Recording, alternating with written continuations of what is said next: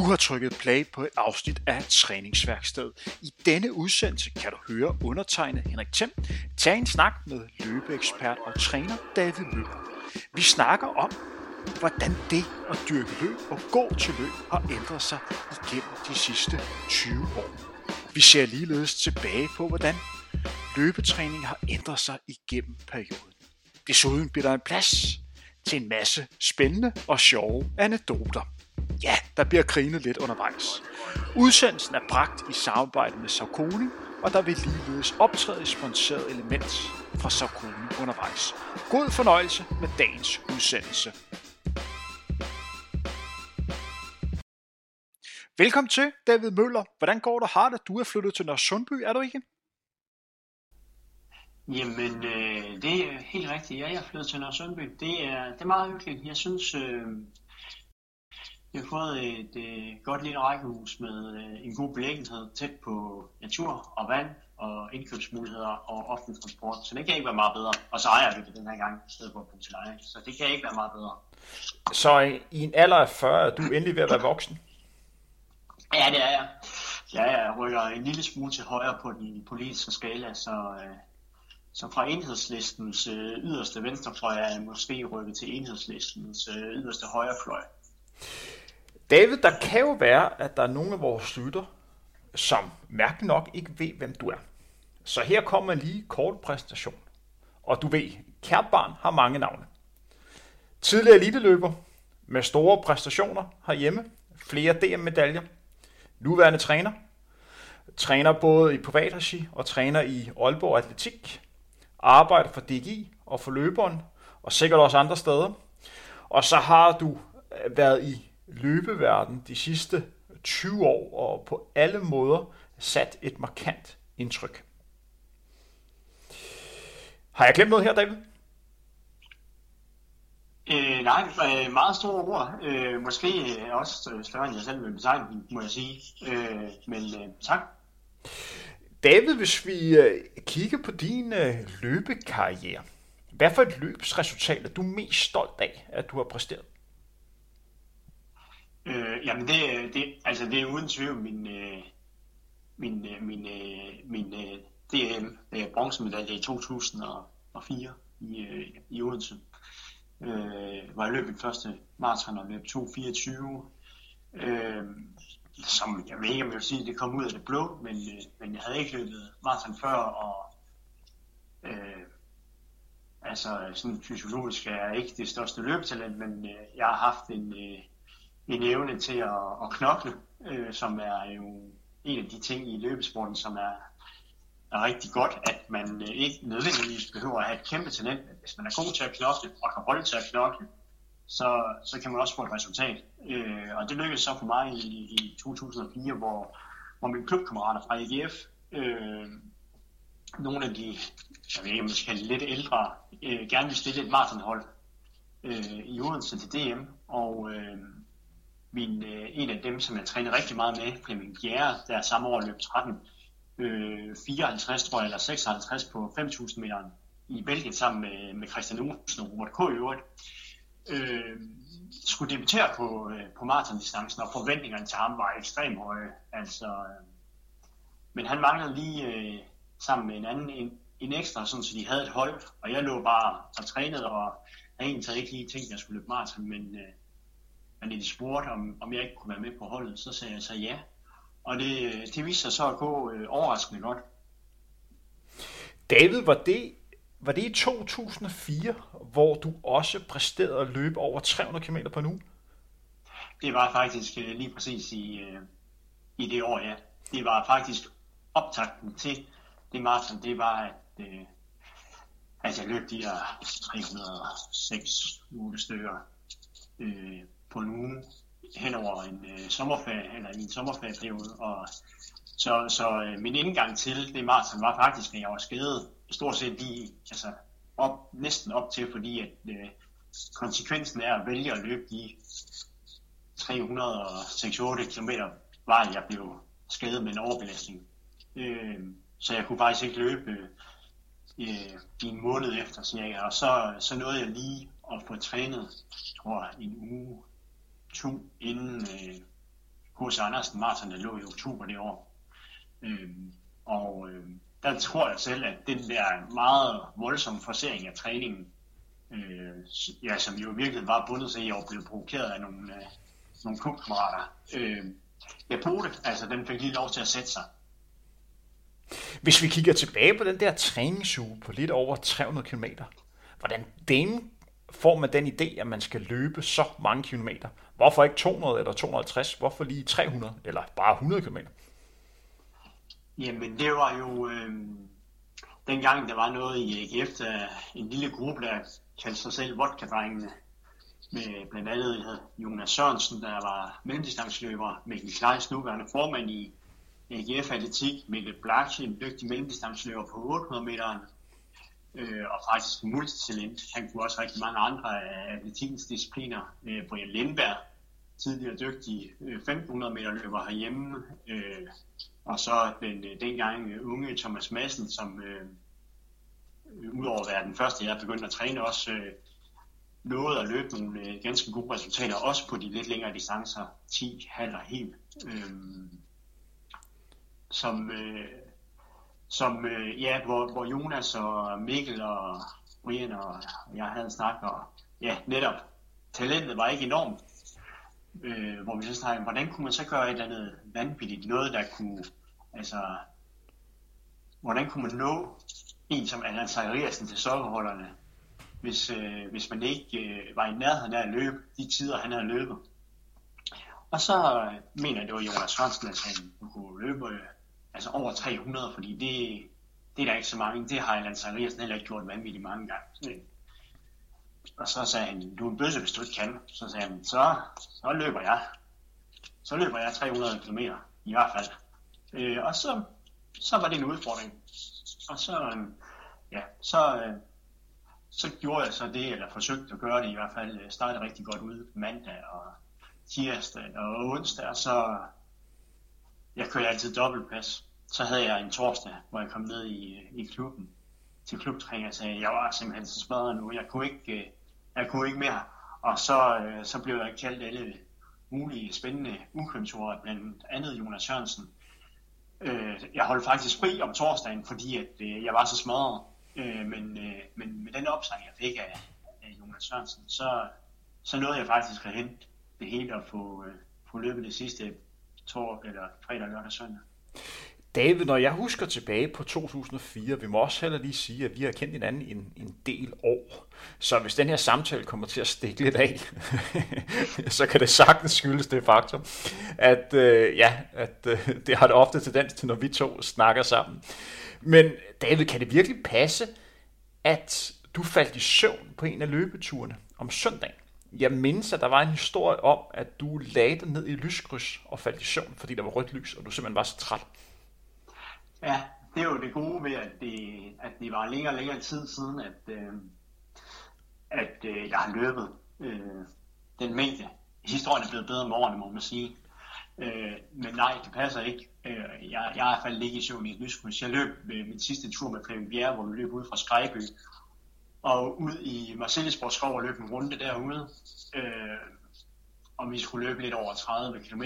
Øh, så da vi kom øh, nærmere Skyby, så, øh, så var der en lyskryds på, på Randersvej, vi skulle passere, øh, for lige at løbe det sidste stykke hjem.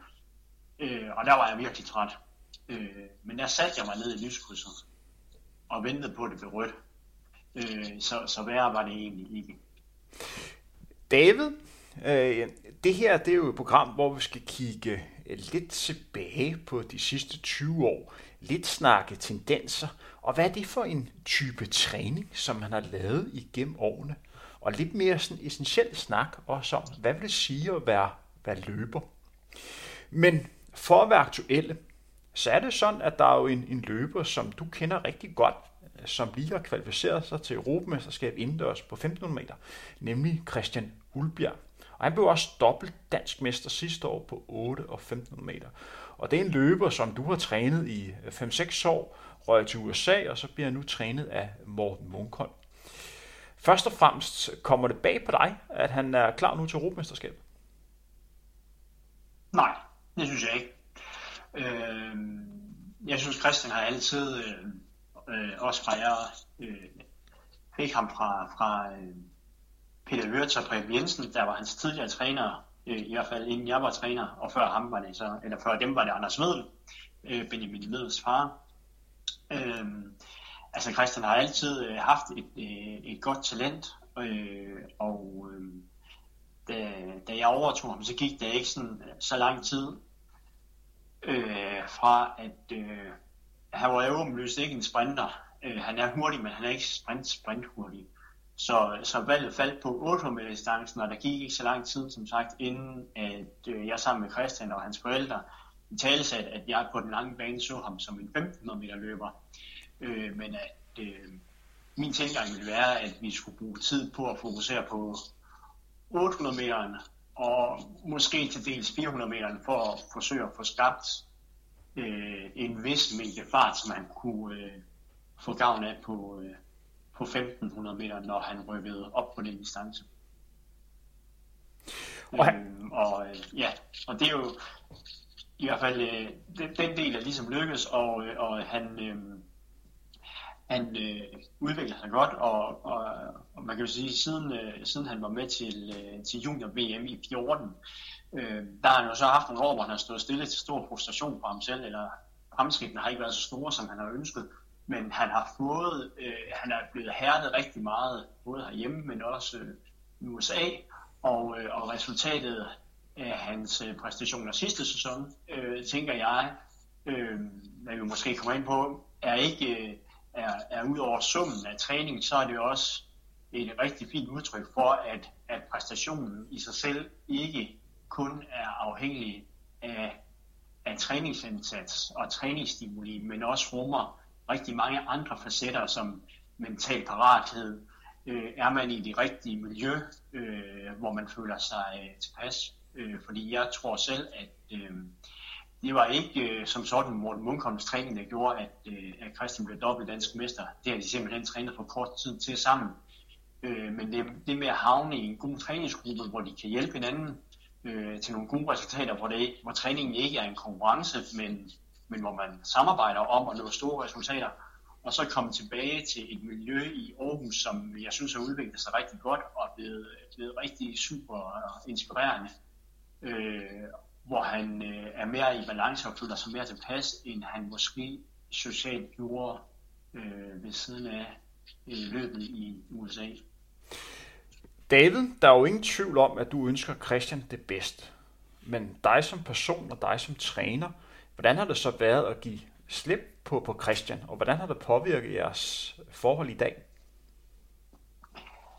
Øh, jamen, øh, Altså Christian, han er, øh, han er, altså vores øh, forhold har vel i min optik udviklet sig til, at det lige før jeg det sådan uh, lidt storebror lillebror i forhold, øh, som også i min optik vil være en begrundelse for, at jeg aldrig nogensinde kommer til at træne Christian igen. Øh, fordi den, den grænse, der ligger, og den distance, som der skal være mellem en træner og en aktiv i et eller andet omfang, den, den er, den er stille og roligt brudt ned. Øh, øh, så så, så det, ja, det er en af, en af grundene til, at det ikke kommer til at ske. Så, men forholdet er godt, øh, og vi snakker relativt jævnligt sammen, øh, og jeg følger med. Øh, selvfølgelig gør jeg det. Øh, fordi det, ja, jeg ønsker ham det bedste.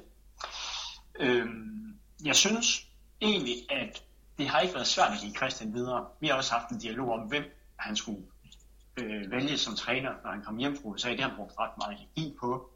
Øhm, og det har vi sparet en lille smule om.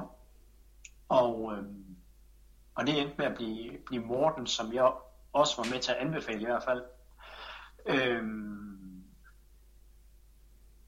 jeg synes ikke, at man skal se det som skam at give, øh, give en aktiv videre. Øh, selvfølgelig vil det være interessant. Det vil det for enhver træner og kunne være den, der står og siger, jeg har, jeg har, jeg har sørget for, at det er mig, der står bag den her aktiv i forbindelse med EM-kvalifikation. Altså, det, det er Morten, der står som, som træner øh, bag Christian, og det, det selvfølgelig kunne man godt ønske, at, at det har været mig. Det er der jo ingen tvivl om. Men det, som jeg synes, der er vigtigt, og det, som man som træner skal være rigtig god til, det er øh, blandt andet at kende sine begrænsninger, og det synes jeg over tid, at, øh, at jeg har fundet ud af, hvor jeg godt kan lide at arbejde med aktiver, og hvem det er, jeg har godt kan lide at arbejde med som aktiv som den ene del, og den anden del er, at man skal som træner, så, så øh, man kan godt have ambitioner på egne vegne, men lige så snart man har aktiv inde under sine vinger, så er det i min optik det vigtigste, det er faktisk, at, at man jo faktisk tænker den aktiv før sig selv. Øh, og hvis man ikke evner det, så vil jeg næsten være så firkantet at sige, så er det spørgsmål, om man skal være træner. Øh, fordi det er den aktive, man skal føre frem.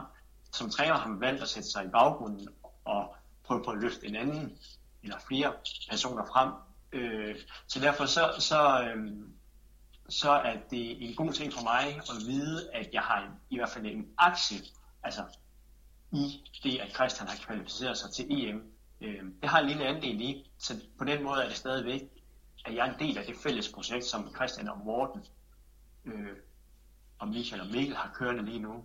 Og det er jeg glad og stolt over. David, kan man være ven med en atlet, man træner?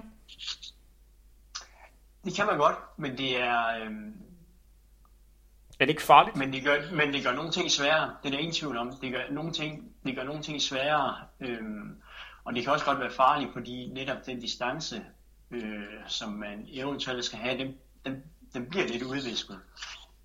Øhm, så jo, det, det, det synes jeg bestemt, at det, det gør tingene sværere. Altså, jeg har også andre aktive, som jeg øh, kan jeg sige, er venner med på siden, og, og det, det, det gør nogle ting lidt svære, men omvendt så, øh, altså så synes jeg, at, at med nogen, der kan man godt ligesom have den rolle, at nu, nu man træner, nu man ven, og hvis man kan være, øh, have den personlighedsspaltning, så at sige, så, så er det, øh, så er det ikke så stort et problem, men, men det er ikke alle, man skal gøre det med. Øh, og der, der må man det finder man ud af hen ad vejen, hvor det giver mening. Synes du? Hvor det kan lade sig gøre. Øhm, men jeg tænker, at du har også selv været i samme udfordringer, eller er i samme udfordring med nogle af dem, du, du træner. Altså, hvordan skal du forholde dig over for, for nogen, som du måske endda er startet med at være venner med, som spørger dig om hjælp. Øh, ja, det, det er i hvert fald mit indtryk, at, at du har stået lidt i samme dilemma. Så jeg kunne vende spørgsmål om at spørge, hvordan har du grebet det an? Jeg synes, det har været svært. Øh, jeg synes, det har været... Øh, altså, jeg prøver ligesom dig hele tiden at fokus på, hvad der er bedst øh, for atleten, og hele tiden tage udgangspunkt i, hvad er bedst øh, for atletens udvikling, hvordan når atleten øh, bedst sin mål.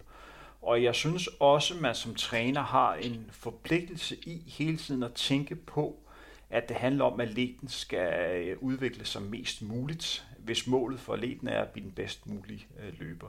Det gør os som træner, man i gang imellem øh, skal sige noget til atleten, som ikke er det nemmeste at sige.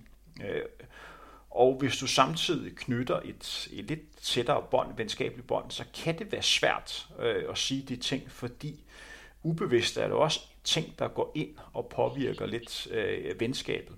Øh, og jeg har også oplevet at stå i, i situationen, hvor at det er personer, som, som jeg har trænet, som jeg rent faktisk synes, jeg har haft et rigtig godt forhold til, øh, og nærmest gå så langt og betegne som, øh, hvad kan man sige, som vi var venner, og et træner forhold skal jo stoppe på, på et eller andet tidspunkt. Sådan er det, når man, når man vælger at, at have en elet og starte et samarbejde. Men øh, så er atleten fundet en anden løsning, eller vælger at gå en anden retning, og så lige pludselig stopper den relation.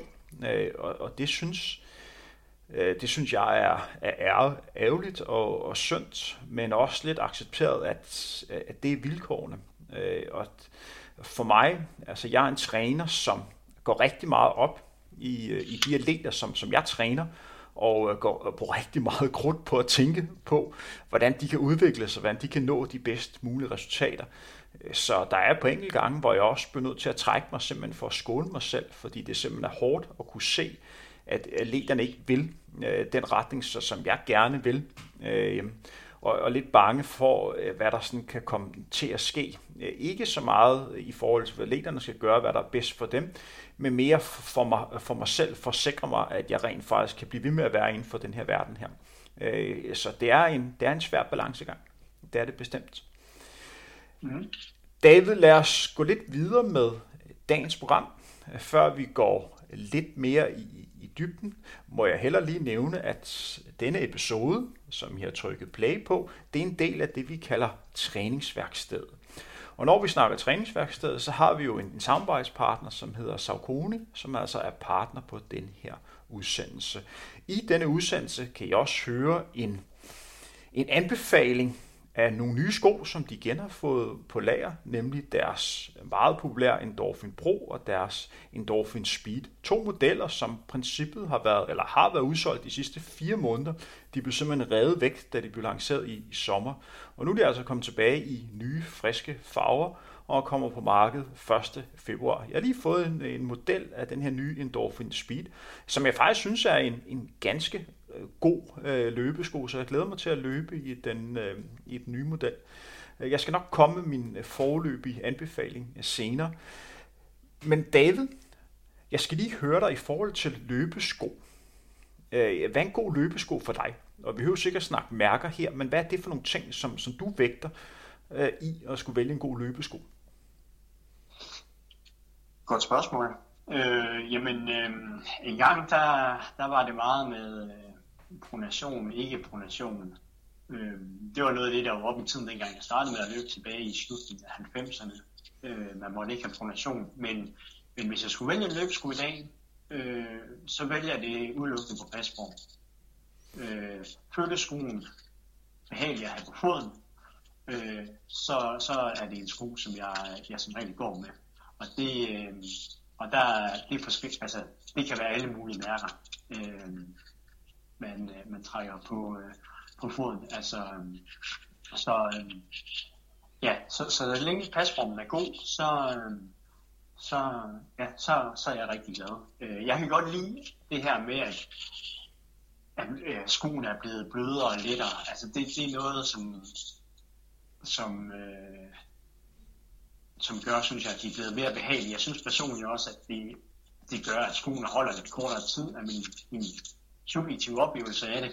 Men, øh, men komforten og, øh, og følelsen, når man løber i forholdsvis øh, lette og bløde sko, er, er, er god. Og så synes jeg, at øh, det med, at øh, der er kommet sko med, med lidt højere mellemsåle, gør også, at benene bliver ikke helt, helt så medtaget i, øh, det er sjovt i, i gamle dage, vil jeg næsten sige, dengang vi to øh, løb mere, der, der skulle konkurrenceskolen være så flade som overhovedet muligt. Og, øh, og i dag skal de være nærmest så høje som overhovedet muligt. Så det, øh, ja, det er lidt, lidt sjov udvikling. Men, men så så meget, hvis skoen sidder godt på foden, så, så er jeg på. Jeg har jo startet det her koncept op, der hedder Be a Runner, øh, som er et, et træningsprogram lavet som podcast, hvor man træner op imod at kunne løbe 5 km. I den forbindelse har jeg jo snakket med rigtig mange eksperter øh, inden, for, inden for, for løbesporten, som arbejder med nybegynder, og jeg har også snakket rigtig meget om løbesko, fordi det er essentielt for nye løber at vælge de rigtige løbesko. Og en ting, som går igen, det er det, som du nævner her, at der er rigtig meget fokus lige nu, at det, det princippet handler mest om, når man skal vælge på løbesko, det er, at man har det rart i skoene. Og det er også lidt det samme, som jeg tænker, når jeg skal bedømme løbesko, det er, man skal først og fremmest synes, de er rigtig rare på. Hvad, øh, hvad tror du, det skyldes, den udvikling? Fordi sådan snakkede vi jo ikke, som du selv nævner, for 15-20 år siden. Øh, jamen, øh, nu bliver det jo en lommefilosofisk betragtning fra min side, i og med, at jeg ikke øh, har nogen formel kompetence til at udtale mig sådan på et videnskabeligt grundlag. Øh, der, der er rigtig mange andre dygtige. Øh, ja, Mads Carlsen, som du har jo talt med, øh, kunne være en. Rasmus Østergaard, Daniel Ramskov, Michael Ratlev. Der, der er mange dygtige forskere inden for området, men min, min umiddelbare betragtning vil være, at man har simpelthen fået, altså man har fået mere viden. Da vi, øh, da vi løb tilbage i 90'erne, der, der var man ikke øh, oplyst på et bedre grundlag end som så, og, øh, og løbeskosindustrien var som sådan heller ikke. Og, og, og den, den, den, det standpunkt, man udtalte sig fra som løbeskodsproducent tilbage i 90'erne, har skabt en kultur, hvor hvor øh, opmærksomheden omkring pronation stadigvæk er, øh, er ekstremt høj, når løberne kommer ind i, øh, i de forskellige løbebutikker. Altså i Danmark er vi jo et af de lande, hvor vi i forhold til salg og formidling af løbesko, bruger allermest tid på at forklare tekniske detaljer, standfase på, øh, når vi ser et, øh, en optagelse på et løbebånd, hvor, øh, hvor man i, øh, i andre lande, øh, nu har jeg jo arbejdet for, for Nike i Norge blandt andet, øh, og har en lille smule kendskab til, ja, til England og Tyskland, og der, og der, der er grundigheden i forhold til valg af løbesko slet, slet, slet ikke på samme niveau. Øh, der handler det mere om en, en, en øh, hurtig tilgang til at stå på et spejl, og så øh, følge skoen god på foden eller ej. Øh, så kører det, men i Danmark, der er der lidt mere udtalt. Men, men løbeskodsproducenterne har også været gode til, synes jeg, at øh, skabe en kultur omkring, at pronation er farlig, og, og nu har de fået mere viden, og nu, nu, har, de, nu har de ligesom på et mere oplyst grundlag kunne, kunne se, også for dem selv, og også på baggrund af den uafhængige forskning, der laves, øh, kunne se, at, at, at at vigtigheden af, at man pronerer øh, eller fjerner pronation, er ikke så høj, og det handler mere om måske at have tilladet en vis mængde naturlighed i afviklingen af, af løbeskridtet, og det afhænger selvfølgelig af den enkelte løber. Øh, så nu skal de faktisk til at nedbryde hele den hele den øh, diskurs, som vi selv har fået, øh, fået i talesæt omkring, at pronation er farlig. Øh, for, for det er det ikke. Det, det er meget, meget individuelt betinget, hvad man kan holde til. Øh, ja. Det er en lang historie. David, vi kommer helt sikkert ind på det øh, senere, eller måske en anden øh, episode. Men de sko, som som sagt bliver lanceret igen for Saucony og igen kommer på, på det danske marked, de her Endorphin Pro og Endorphin Speed, er også del af den her nye teknologi, som er kommet ind for løbesko. Den første model indeholder jo carbonplader, og den anden indeholder det, der kaldes Speed Roll teknologi. Og der er også en, en rimelig stor hæl på.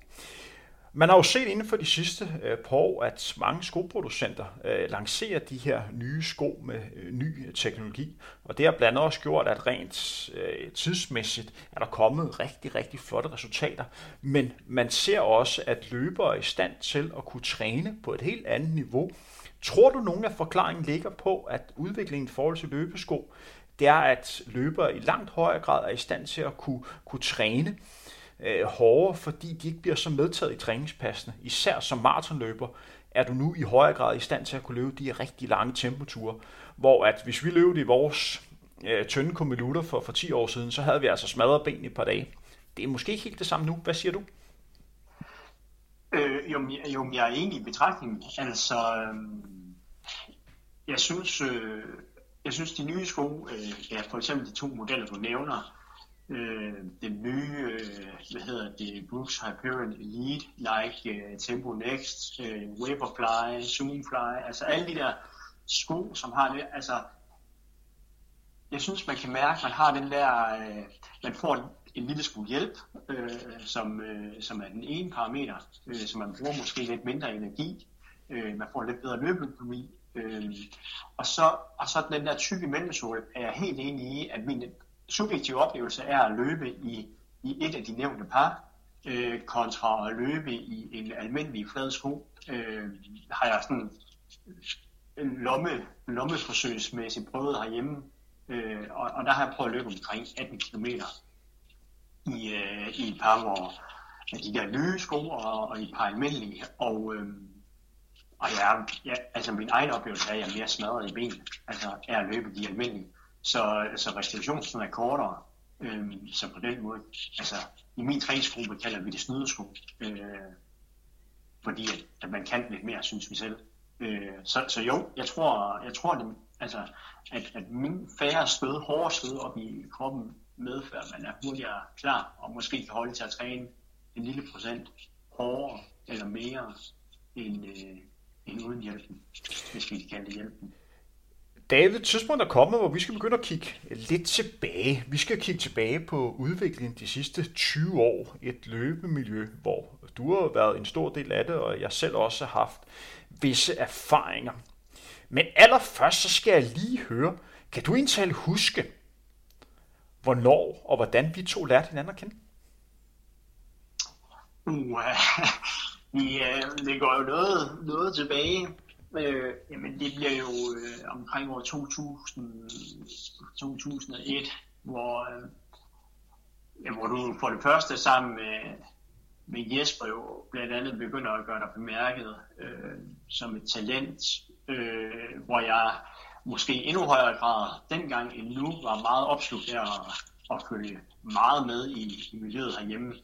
Nu følger jeg stadigvæk med, men øh, nok ikke så intens, som, øh, som jeg forestiller mig, andre følger med.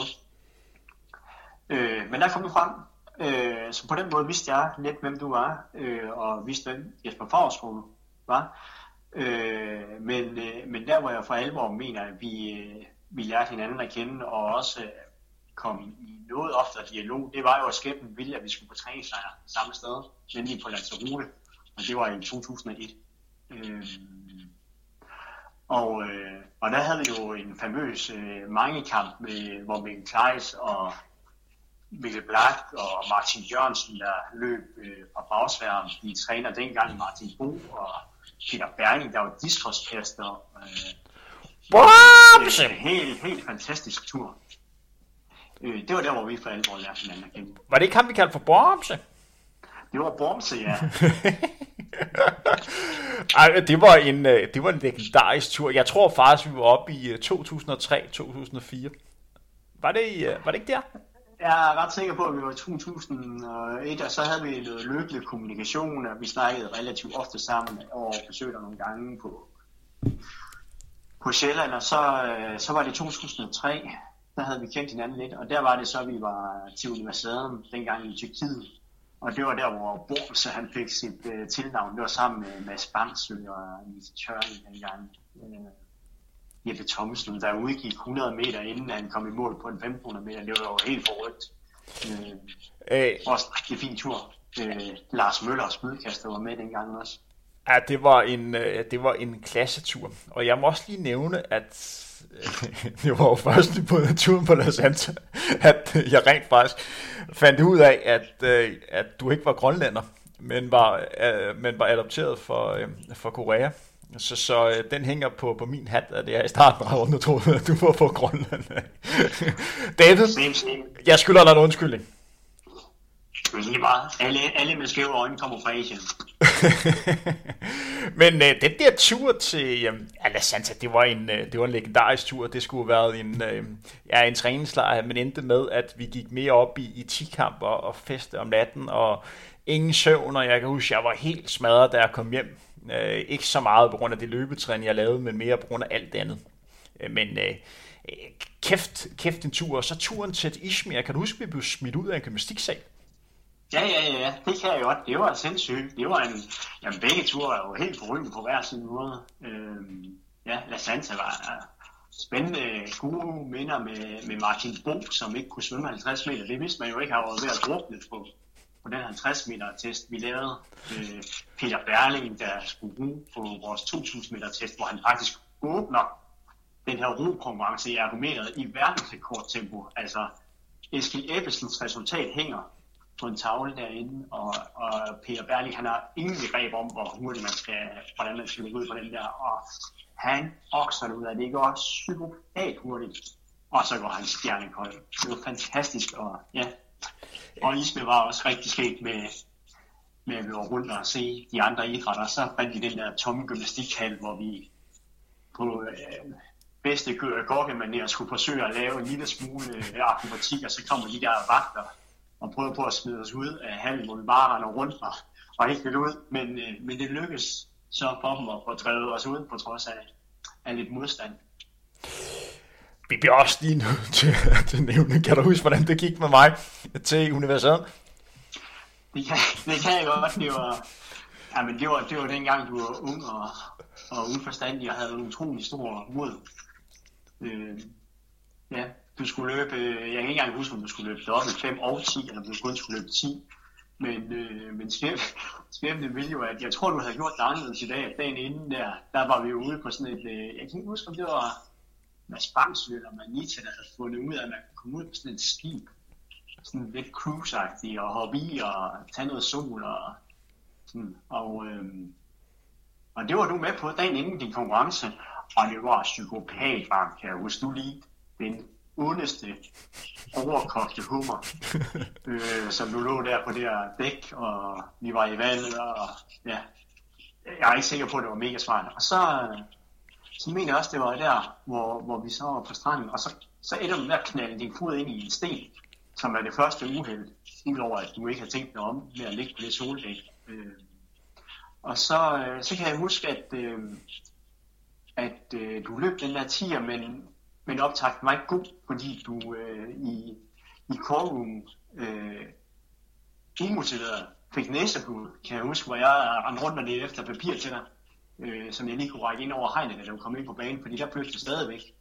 Øh, og det, det tror jeg, det satte øh, sit præg på, på løbet, udover det også var psykopatvarmt. Jeg, jeg kan ikke huske, hvordan det gik, men det gik i hvert fald ikke, som du havde øvet på. Det er, det er 100% sikker på, for det var, det var i virkeligheden en lort optakt. Jeg kan... Øh, jeg var faktisk kommet i finalen på 5.000 meter og skulle løbe øh, i finale, og det var på den næst sidste dag. Og øh, alle, undtagen mig, skulle afsted på den der bådtur. Og jeg burde selvfølgelig have blevet hjemme dagen før. Men et eller andet sagde mig, at jeg skulle ikke være alene tilbage. Så jeg valgte at tage med på den der bådtur. Og det der skete, det var, at vi skulle ud og bade, og jeg hamrede min store tog op i sådan en, øh, i sådan en sten, og jeg har så sindssygt ondt i den her fod. Altså. Og så kommer jeg tilbage og får, øh, og får taget røntgenbillede af det, og kan se, at jeg har kraftigt forstuet øh, den her. Og så bliver jeg nødt til at tage øh, forbinding på, men jeg, forbinding gør, at jeg ikke kan være i min pilsko. Så jeg bliver faktisk også nødt til at løbe i, i min normale træningssko, for jeg kan simpelthen ikke have pilsko på. Og så kan jeg huske, øh, da jeg begynder at varme op, der kigger jeg på termometer, det står på et eller andet 38 grader eller sådan noget. Det er jo den varmeste øh, sommer nogensinde i Izmir i Tyrkiet. Det er sindssygt varmt. Og så sidder jeg i callroom, og lige pludselig sidder jeg og kigger på min, øh, på min hvide, øh, hvide sko, og så ham ved siden af mig, han peger på mig, og så kigger hvad, hvad laver du? Og så kigger jeg så ned, og så er der bare blod over det hele. Så har jeg bare fået øh, næseblod ud det hele, og jeg kalder til dig, og du kommer ind, og jeg må alle tilstå, at da jeg kommer ind på banen, der er jeg sådan lidt, en lille smule rystet. Og det, der så sker, det er, at jeg kommer i gang på omgangen, og jeg modig som jeg så ligger jeg i frontgruppen, og så kan jeg huske, at I begynder at råbe tempo. Og det, øh, det tolker de afrikanske løbere med som, at det går for langsomt, og de skal så tæt tempoet op.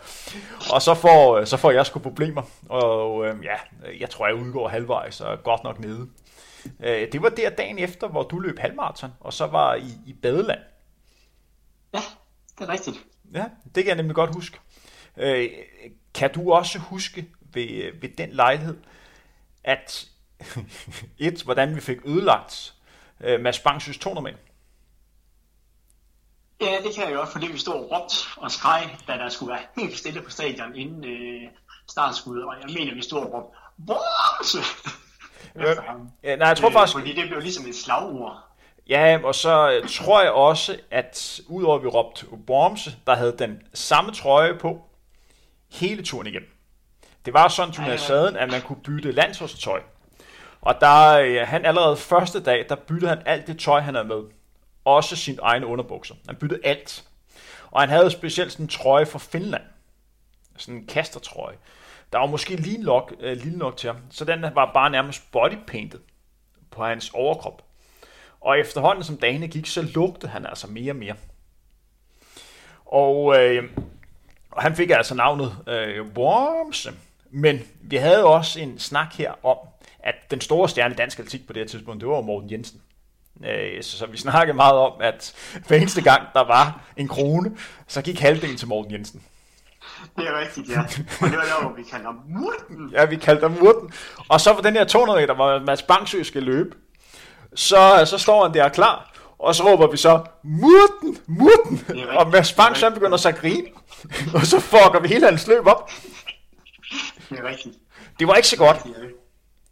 Kan du også uh, huske, nu stikker det helt af med anekdoter, men kan du huske, uh, jamen, altså den dag vi skal hjem, der er jo ingen, der kan finde Bomse. Altså Bomse er jo væk. Og så står, ja. vi, så står vi så nede, alle står pakket, vi skal hjem der klokken 3 om natten, fordi vi skal flyve hjem fra Ismir. Og så kommer Peter Berlinger, han kommer gående, og så står han så og kigger på os, og så siger han så, hvad laver I? Hvem venter I på? Det er rigtigt. Det er rigtigt. Han, øh, det var der, hvor han lige pludselig fik smag på bylivet. Jeg kan huske, at nemlig han, han var... Øh, han tog ud hver aften og gik i byen dernede. Ja. Øh, meget, meget skægt, og ja. Og, Og øh, han havde også valgt at være i byen den sidste aften, hvor vi skulle hjem og kom lidt senere end det, vores holdleder Morten Nielsen brød sig om, og vi og andre i øvrigt også brød os om. og øh, Mikkel Leis, han var pisse tosse, fordi han, fik, øh, han skulle sidde ved ham på vej hjem i flyet. Ja, det kan jeg godt Og- og han stak- han kom ud, og han sad inderst. og der følte sig, Fy for helvede, jeg kan ikke sidde ved siden af Jeppe Berninger. Jeg kan ikke sidde ved siden af ham. Stinker mig i den finlandstrøje. Kan du også huske øh, tilbage på, øh, på Lanzarote, hvor han havde jo koncept, han var jo nede som diskoskaster, og han havde jo den filosofi, at han skulle, øh, altså han var lidt tyndere på det tidspunkt end til universaden, så han havde den filosofi, at han skulle bare spise en masse mad, og så skulle han Ja, bare være spiser til fed, sveder. Det var, ja. det var det motto, der blev lanceret dernede. Og så spiser til man sveder. og så skulle han bare være fed, og så skulle han altid omvende til muskler bagefter. så Det er rigtigt. hans vigtigste træningspas, det var om aftenen, hvor han først stoppede, øh, når sveden den havlede ham. Ja, og spise, det var også et træningspas. Men, øh, men udover at vi disser ham rimelig meget, meget, så skal man så også have, at, at han jo faktisk øh, udelukkende ved egen coaching og selvtræning og, øh, og videoer på YouTube formåede at, øh, at fyre den diskos ud på lige over 50 meter, inden han fik en øh, reel øh, diskospænder. Øh, men udover det, ja, så er de andre historier ekstremt sjove. Ja, og det var også på La Santa, hvor Mikkel Kleis han huggede en dame for mig. Den, Det er rigtigt, ja. historien var, at øh, vi stod nede på dansegulvet, og stod og dansede lidt med nogle lamsebamser fra Øregård Gymnasium. For de var åbenbart på studietur dernede. Og øh, en ung temp, han står og danser med sådan en anden gæg, sådan en lækker blondine. Men øh, jeg skal lige pludselig på toilet. Og så er jeg på toilettet, så kommer ud igen. Og så står Kleis fandme. Med den samme tøs. Kan du huske det? Det kan jeg godt, ja. Og, øh, og du bliver pisse sur. Ja. Øh, fordi det ender faktisk med, at, at, øh, at Mikkel øh, får den her, øh, øh, hvad hedder det, pige med hjem. Og øh, jeg, jeg kan huske, det sjove det er, at, at dagen efter, så, så kommer vi over for at vække ham. Vi skal lige over og se, hvordan, hvordan står det til. Og så har hun skrevet, og, øh, og hun, øh, hun var vågnet. Og, øh, og jeg husker ikke, han fortæller, det første hun sagde var, hvad er klokken? Ah, den var, jeg ved ikke, hvad den var, 8 eller sådan noget. Fuck, man, jeg er nødt til at, at skride, ellers så får jeg fravær. det, det, det, det kan jeg godt huske. Altså, øh, ja, der er... Men det var fantastisk beat, der kom imellem jer på, øh, på grund af, af en kvinde. Der var det ikke, øh, der var det ikke Bruce before Hose. Og, og så hvis vi lige spoler lidt frem til den der universadetur. Øh, Kan du huske, kan du huske Louise Mørk? Det kan jeg godt, ja. Ja. ja. Dygtig forhængningsløber. Hun øh, havde den danske rekord, inden øh, Anne Emilie tog den. Jeg vil også sige, at det var den tur, hvor jeg oplevede, øh, hvad kan man sige, det mest pinefulde øjeblik, som, øh, hvad kan man sige, som løber, hvor jeg ikke selv var indblandet, for jeg synes virkelig, det var synd for Louise. Hun skulle løbe 15 meter dernede. Og Louise var jo god, hun var jo hun var VM-klar, tror jeg, på det her tidspunkt på forhindring, eller i hvert fald meget tæt på. Men uh, hun er oppe i et 1500 meter felt, hvor de bare løber sindssygt hurtigt. Uh, og jeg tror ikke, Louise havde sin, sin bedste dag, eller det havde hun ikke. Men hun er 200 meter efter. Og det man så ser på stadion, det er en eller anden, øh, normalt plejer det ikke at være så mange mennesker på det stadion, men lige præcis den dag var der stort set fyldt på det her Ishmir stadion, så var der måske 15.000 eller sådan noget. Og de rejser sig op og begynder at klappe Louise et mål. Så der står lige pludselig 15.000 mennesker og klapper Louise hele vejen ind. Altså, og Louise, hun var så ked af det efterfølgende. Fordi det var, det var godt nok ikke en sjov oplevelse. Nej, det kan jeg faktisk godt huske, at hun fik virkelig smæk. Øh, så, så hun fik, øh, ja, hun fik godt nok, øh, ja, det, det var en, øh, det var en uheldig øh, løb for hende der. Det var også der, hvor øh, Brian Lindberg, han løb 15 meter løb mod øh, Ivan Hesko, i uh, VM-bronzevinder Ian Hesko. Ja, han var lige, var det, var, det, var det VM eller EM, han lige var kommet fra? Jeg kan huske, Anders Møller kom også dernede, 60 springer. VM, øh, VM Helsinki, han har fået Det var bronze. lige, vi kom derfra, og så ind til, til universiteten i Ismir. Men det var der, hvor vi forsøgte at få Brian Lindberg til at takle Ivan Hesko, fordi det ville være rimelig sejt. Han takler ham, men øh, Hesko mærkede det slet ikke. Nej. Øh, Brian Lindberg gik op og gav ham en skulder, Og Hesko kiggede på ham, hvad er det for en lille, lille spinkel dreng, der, øh, der var der. Den 1. februar udkommer der nye udgaver af Endorphin Pro og Endorphin Speed, begge fra Sarkonis nye kollektion, Future Black kollektionen. Endorphin Pro er Sarkonis hardcore race-sko med carbonplade, som er det perfekte våben til jagten på personlig rekord. Endorphin Speed er den oplagte sko til kvalitetstræning, når du skal have ekstra fart i benene under dine intervaller, temperatur eller fartleg.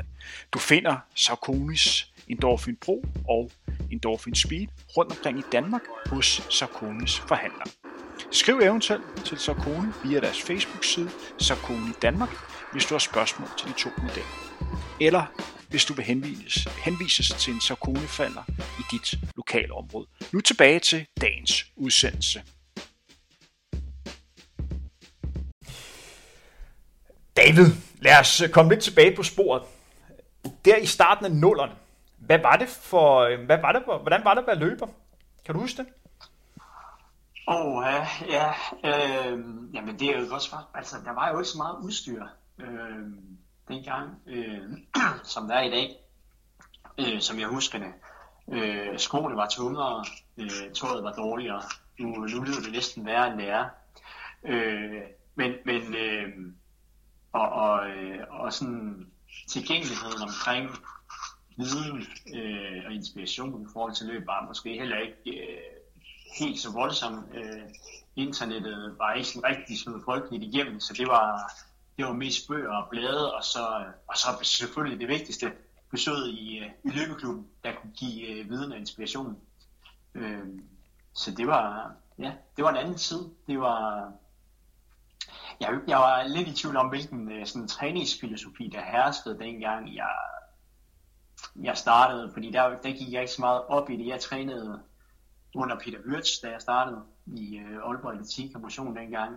Øh, og han var, han var dedikeret til, øh, til Arthur Lydiard filosofien. Øh, og, øh, og, og jeg er lidt i tvivl om, hvordan, øh, hvordan det var. Jeg ved i hvert fald, øh, at, at der må have været et modstykke.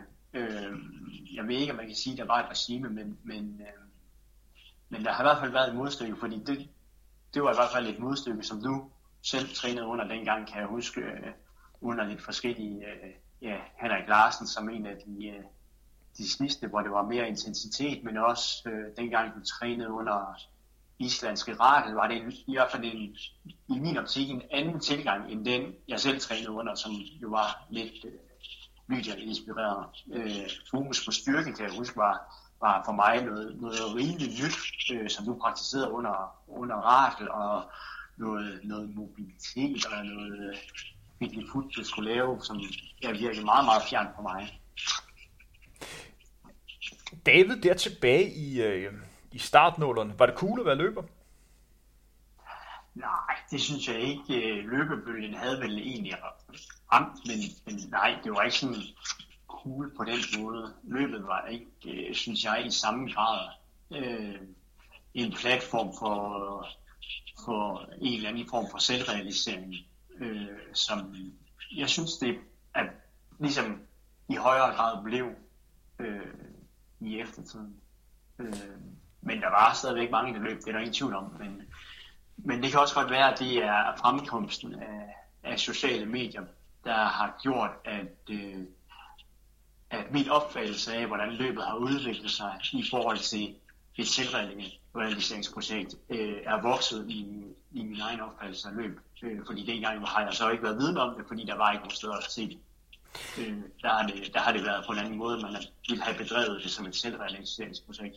Måske et selvrealiseringsprojekt på sig selv alene, hvor, hvor det nok i højere grad fremstår som et selvrealiseringsprojekt på sig selv, men hvor man gerne vil have verden med som tilskuer. Når jeg tænker tilbage der på, på starten af nullerne, øh, så øh, giver jeg dig fuldstændig ret i, at, at det var ikke sådan, at man kunne søge information eller inspiration for øh, så mange steder. Den store internetside, altså internet var kommet på det tidspunkt, skal, skal lige siges, men så mange sider var der ikke om løb. Øh, der var en hjemmeside, der hed Kubin Online, Øh, som var en stor løbeside, hvor der var ranglister over de bedste løbere og sådan løbenyheder. Øh, så, så det var noget, som langt de fleste løbere gik op i.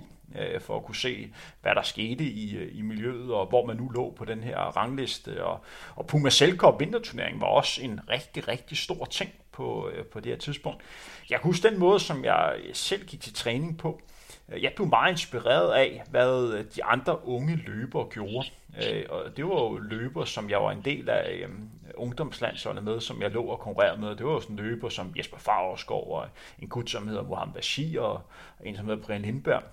Øh, jeg lavede den store fejl på, på det her tidspunkt, at, at jeg så så meget op til de andre løbere, var så meget inspireret over for dem, at øh, nogle gange til de her landsholdssamlinger, der, der løg jeg også lidt for, øh, eller jeg løg direkte for trænerne, fordi helt konkret var det sådan, at jeg var ikke vant til at løbe særlig mange kilometer. Øh, jeg løb i, øh, i bagsvær og var kommet fra fodbolden af, og altså, jeg var sgu ikke klar over, at på det her tidspunkt man sådan kunne løbe løbeture, så jeg løb kun intervaller, eller så spillede jeg lidt basket eller spillede fodbold. Det der med at løbe en tur, det var ikke rigtig noget, jeg, jeg gjorde.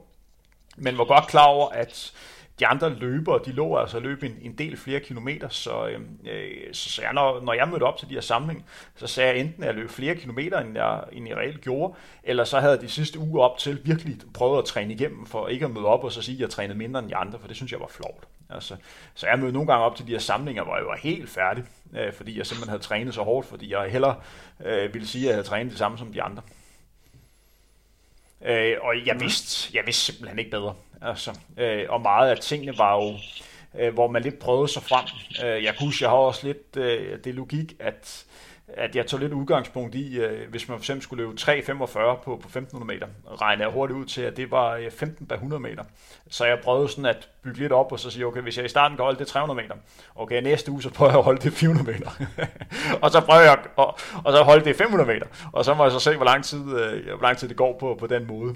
Øh, man kan nok hurtigt komme frem til, at der måske er bedre måneder, bedre måneder at komme i stand til at løbe 3,45 på.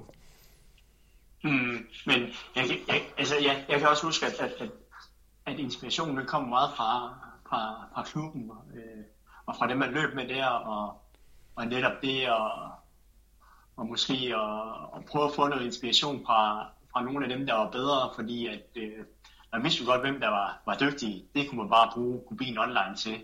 Øh, en side, jeg i øvrigt er meget, meget ærgerlig over, desværre stoppet og erstattet af statistik, som er er et godt site med en Kubin Online. Der er stadig ikke noget statistik herhjemme i dansk regi, der har været bedre end det, Michael Kubin har leveret. Så øh, kæmpe skud ud til ham, og ærgerligt, at, øh, at, øh, at den side er stoppet, for det var virkelig fantastisk side. Kæmpe arbejde, han lagde i det. Men, men jeg snakkede med, med klubkammerater fuldt meget også. altså jeg var meget inspireret af, af en, jeg løb med Jakob David, øh, dygtig forhandlingsløber, en, der hedder Martin Skipper Jacobsen, som som øh, er i, øh, i AGF, og så, og så deltagelsen i, øh, i de her landsholdssamlinger, som du også selv var en del af, hvor, hvor Ole Pekkinen, øh, der huserede dengang og var træner for Carsten Jørgensen, ligesom åbnede for, at man vil sige, middelmodige løber, som jeg selv kunne få lov til at, at deltage. Det, det kan jeg i hvert fald huske, det gav mig sindssygt meget inspiration. Øh, og så senere i de tidlige år, så, så sad jeg med mit 56K modem derhjemme og blokerede telefonlinjen, fordi at den fantastiske side Run for Fun kom op, som var sådan et uh, motionssite, motionsløber-site, hvor man kunne, uh, hvor, hvor det vildeste det var, der var det her forum, hvor man kunne uh, diskutere løb, og, uh, og dengang havde Dansk Atletikforbund jo i øvrigt også et diskussionsspor, som jeg også besøgte utrolig meget, hvor, uh, hvor uh, dygtige KF'er, gamle personligheder som Søren Rasmussen, øh, øh, ja, øh, var inde og debattere Kent Sørensen og andre, øh, var inde og Michael René Møller, øh, Anders Ejby, øh, var inde og debattere, og, og der hentede jeg også rigtig meget inspiration. Øh, og så, så var der jo ja, nogle skøre eksperimenter, øh, som for eksempel det forsøg, du selv praktiserede, som jeg nok tror, en Anders Revsbæk i, øh, i Esbjerg også øh, praktiseret, hvor jeg overvejede, om, om det var, ja, hvis man skulle løbe en bestemt distance, så, så kunne man jo altid starte med at løbe 100 meter med det givende øh, tempo, og så stille og roligt prøve på at progrere distancen i den hastighed, man havde brug for at løbe i konkurrence. Og på et eller andet tidspunkt, så må man jo kunne det, hvis man bare gjorde det tilpas mange gange. Øh, det, det kastede jeg mig aldrig ud af, men, men, men øh, Ja, jeg kan huske Michael René Møller, som jeg tænker, du måske også kan huske, sammen med og hvem var det mere? Nikolas og Simon Jeril var der også dengang. Øh, kan du huske, de havde sådan et, et koncept, de kaldte crash-træning. Det var, det var helt vanvittigt. Ja, men jeg kan godt huske, godt huske det koncept. Øh, og så, som, øh, jeg tror det var Simon Jeril, der styrede, øh, sådan, hvordan det skulle udfoldes, men, men øh, det, var, det praktiserede jeg på Michael René, og jeg tror måske Anders Ejby var med i den der crash-træning. Jeg husker, jeg snakkede i hvert fald om det med, med nogle af de andre, Mikkel Kajs øh, også, øh, hvor man skulle træne fire uger, og der skulle man bare skrue op for alt. Man skulle skrue op for mængden, man skulle skrue op for øh, intensiteten. Det skulle have, have fuld damp i fire uger, og der skulle man bare give en fuld smærk. Og så skulle man så have fire uger bagefter, mener jeg det var, hvor man overhovedet ikke lavede noget. Fordi øh, det, var, det, var, det var et rigtig fedt regime. Øh, ja, det var et sjovt koncept. Jeg løb for, for bagsvær på, på det her tidspunkt, og fandt rimelig hurtigt ud af, at hvor vigtigt det var at have en, en træningsgruppe øh, omkring sig, øh, og have folk at, at træne sammen med. Øh, fordi at løb er bare sjovere, når man gør det sammen med, med andre. Og jeg tror, en af årsagen til, at jeg kom ind i atletik og fandt glæden ved det, det var, at, at der var et ungdomshold, det var godt nok øh, folk, der dyrkede andre øh, discipliner, men det gjorde, at man var, var fælles som noget, og, og havde lidt de samme sådan, øh, holdting, som du simpelthen havde i, i fodbold. Og jeg var også så meget holdspiller, at jeg ofte valgte at træne med, hvad sprinterne lavede, kontra øh, det lidt mere normale mellem langdistancetræning, for eksempel at gå ud og, og, og løbe en tur. Men øh, vi fik dannet en træningsgruppe, hvor at øh, løber som en, der hedder Kasper Hunup, som i dag er en af mine rigtig gode øh, kammerater. Øh, han havde boet i Nordsjælland, øh, Kokkedal. Kan du ikke huske det, David? Kokkedal. jo, det kan jeg godt. Kokkedal, ja. hvor, hvor er det nu, det ligger? Hvilken, hvilken kommune hører det til? Ja, ja øh, øh, hunden fra, fra Kokkedal. Og så, øh, jamen, ja. han var så, øh, han, han røg på Nybegrov øh, kollegiet, og så begyndte han at løbe i, øh, i Bagsted Tiklub, og så Martin Jørgensen, som også var en rigtig god løber på, på det tidspunkt. Øh, vi tre lå og trænede øh, meget sammen.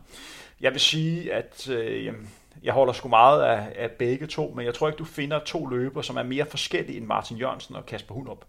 Hvor man kan sige, at øh, Kasper Hundrup er meget den, den tænkte, den meget intellekte, øh, den meget læste øh, person, så øh, er Martin Jørgensen mere, øh, øh hvad kan man kalde det, øh, den knap så, øh, knap så bolig, der mere prøver sig frem og så finder sin, øh, sin rette vej. De havde lidt problemer med sådan helt at, at finde hinanden.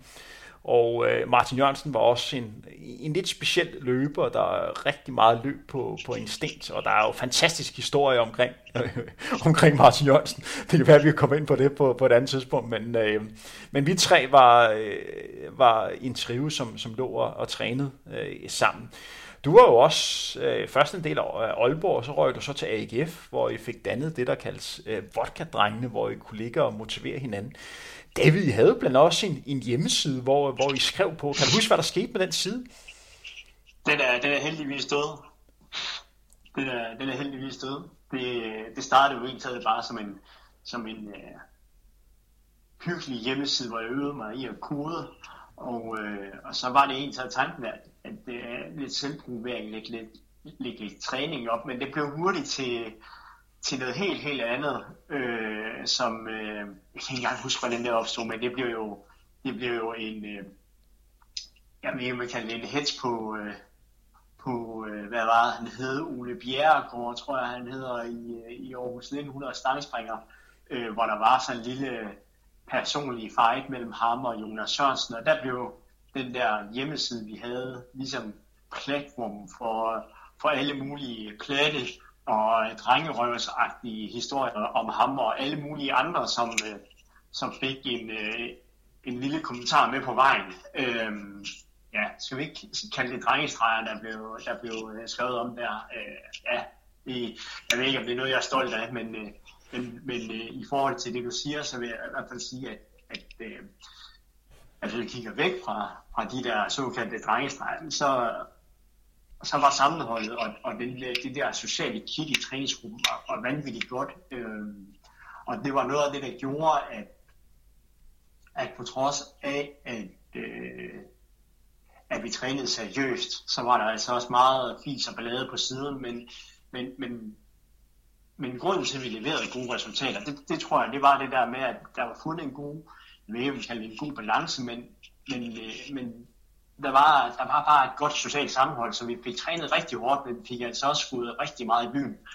Øh, men, men alligevel så løb vi faktisk øh, rigtig, rigtig fint alle sammen. Men øh, altså øh, Brian Lindberg og Mikkel Black og jeg, vi, vi boede jo nærmest også sammen. Øh, vi boede på et kollegie ude i Viby, hvor vi boede sådan en, øh, altså vi boede i hver sin blok, og de lå lige op ad hinanden, så det var en, en, øh, et rigtig fint, en rigtig fin periode, hvor, øh, hvor vi stod op klokken 6, og så gik vi bare over til, til den anden der bankede på, og så over til den tredje, og så ud og løbe tur, og så undervejs, så, så kunne vi samle Jonas op, og vi kunne samle Mikkel op, hvis det var, men det var ja, primært os tre, som, som, som løb sammen. Thomas Madsen samlede vi også op på vejen nogle gange.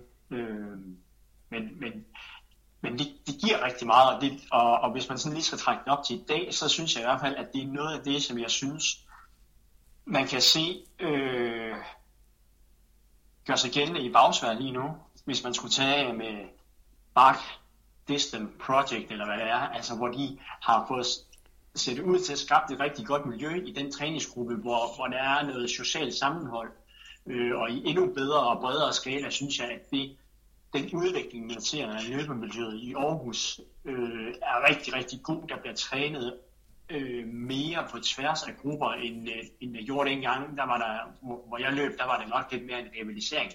Altså, det var, det var ikke så tit, jeg løb med nogen fra, fra Aarhus 1900 dengang, må jeg indrømme.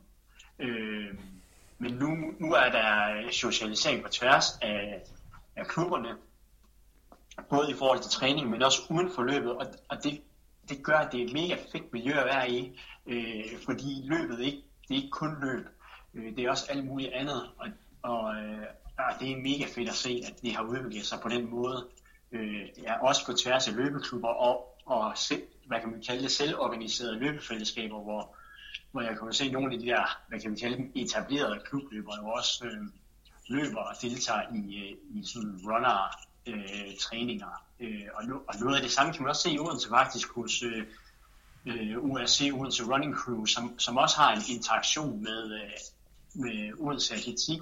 Øh, jeg ved ikke, hvor meget der så er ved siden af, af det, at de træner sammen, men, men det, at der er skabt en forbindelse, øh, det, det, det tror jeg kan være med til at udvikle løbemiljøet. Øh, jeg, jeg er i hvert fald meget inspireret af og begejstret over det, jeg kan se der sker i Aarhus lige nu i hvert fald. Men du siger nogle, nogle vigtige ting her, David, fordi når jeg også tænker tilbage på øh, starten af nullerne, der trænede man meget sammen med den, den klub, man nu hørte øh, til. Det, der skete for mig, det var, at øh, jeg røg fra, fra Bagsvær og så ind og træne en del med øh, inde på Østerbro øh, Sparta. Øh, jeg blev hurtigt en del af det danske øh, ungdomslandshold og blev sådan en del af de her landsforsamlinger, de foregik så inde på Østerbro. Og, og det med, at de to, som jeg trænede meget med, øh, Kasper blev meget fokuseret på sit øh, studie, og Martin valgte også at gå lidt i andre retninger, så, så jeg røg mere med ind på, på Østerbro og, og, og træne med der. Og der oplevede jeg, at, at selvom der var gode løber i andre træningsgrupper, øh, der holdt til på Østerbro Stadion, så trænede man ikke sammen. Man trænede sammen med dem, øh, som man hørte til. Det var også et, et barsk miljø på, på det tidspunkt. Jeg fik godt nok en overraskelse de første gang, jeg kom ind og trænede med i det, der kaldes uh, Team Noland inde på, på Østerbro. Tonen var virkelig hård over for, for hinanden. Uh, men på en venskabelig måde, men når man mødte op uh, til træning, så blev der virkelig hugget hinanden. Og der var uh, ekstrem macho, og det handlede om at komme først, det handlede om at vise sig, det handlede om at slå sig selv på brystet. Og øh, når der kom nye løber med på, øh, på træningsturene, så blev tempoet altså sat op, og det var stort set øh, maksløb til at starte med.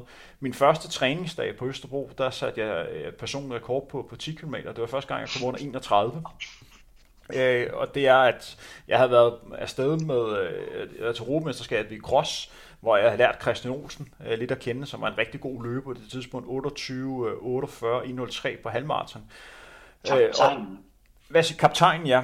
Øh, tidligere, øh, tidligere øh, var sergeant i, øh, i militæret, også kaldet øh, kaptajn, ja. Og han havde sagt, at de trænede her om, om tirsdagen, og han skulle løbe en tur øh, 10 km i, i 3.30. Så jeg tænkte, at det, det hopper jeg bare på. Lidt hurtigt træningstime for mig, men jeg skulle med op til træningssamling, så jeg synes, det var fint at komme med.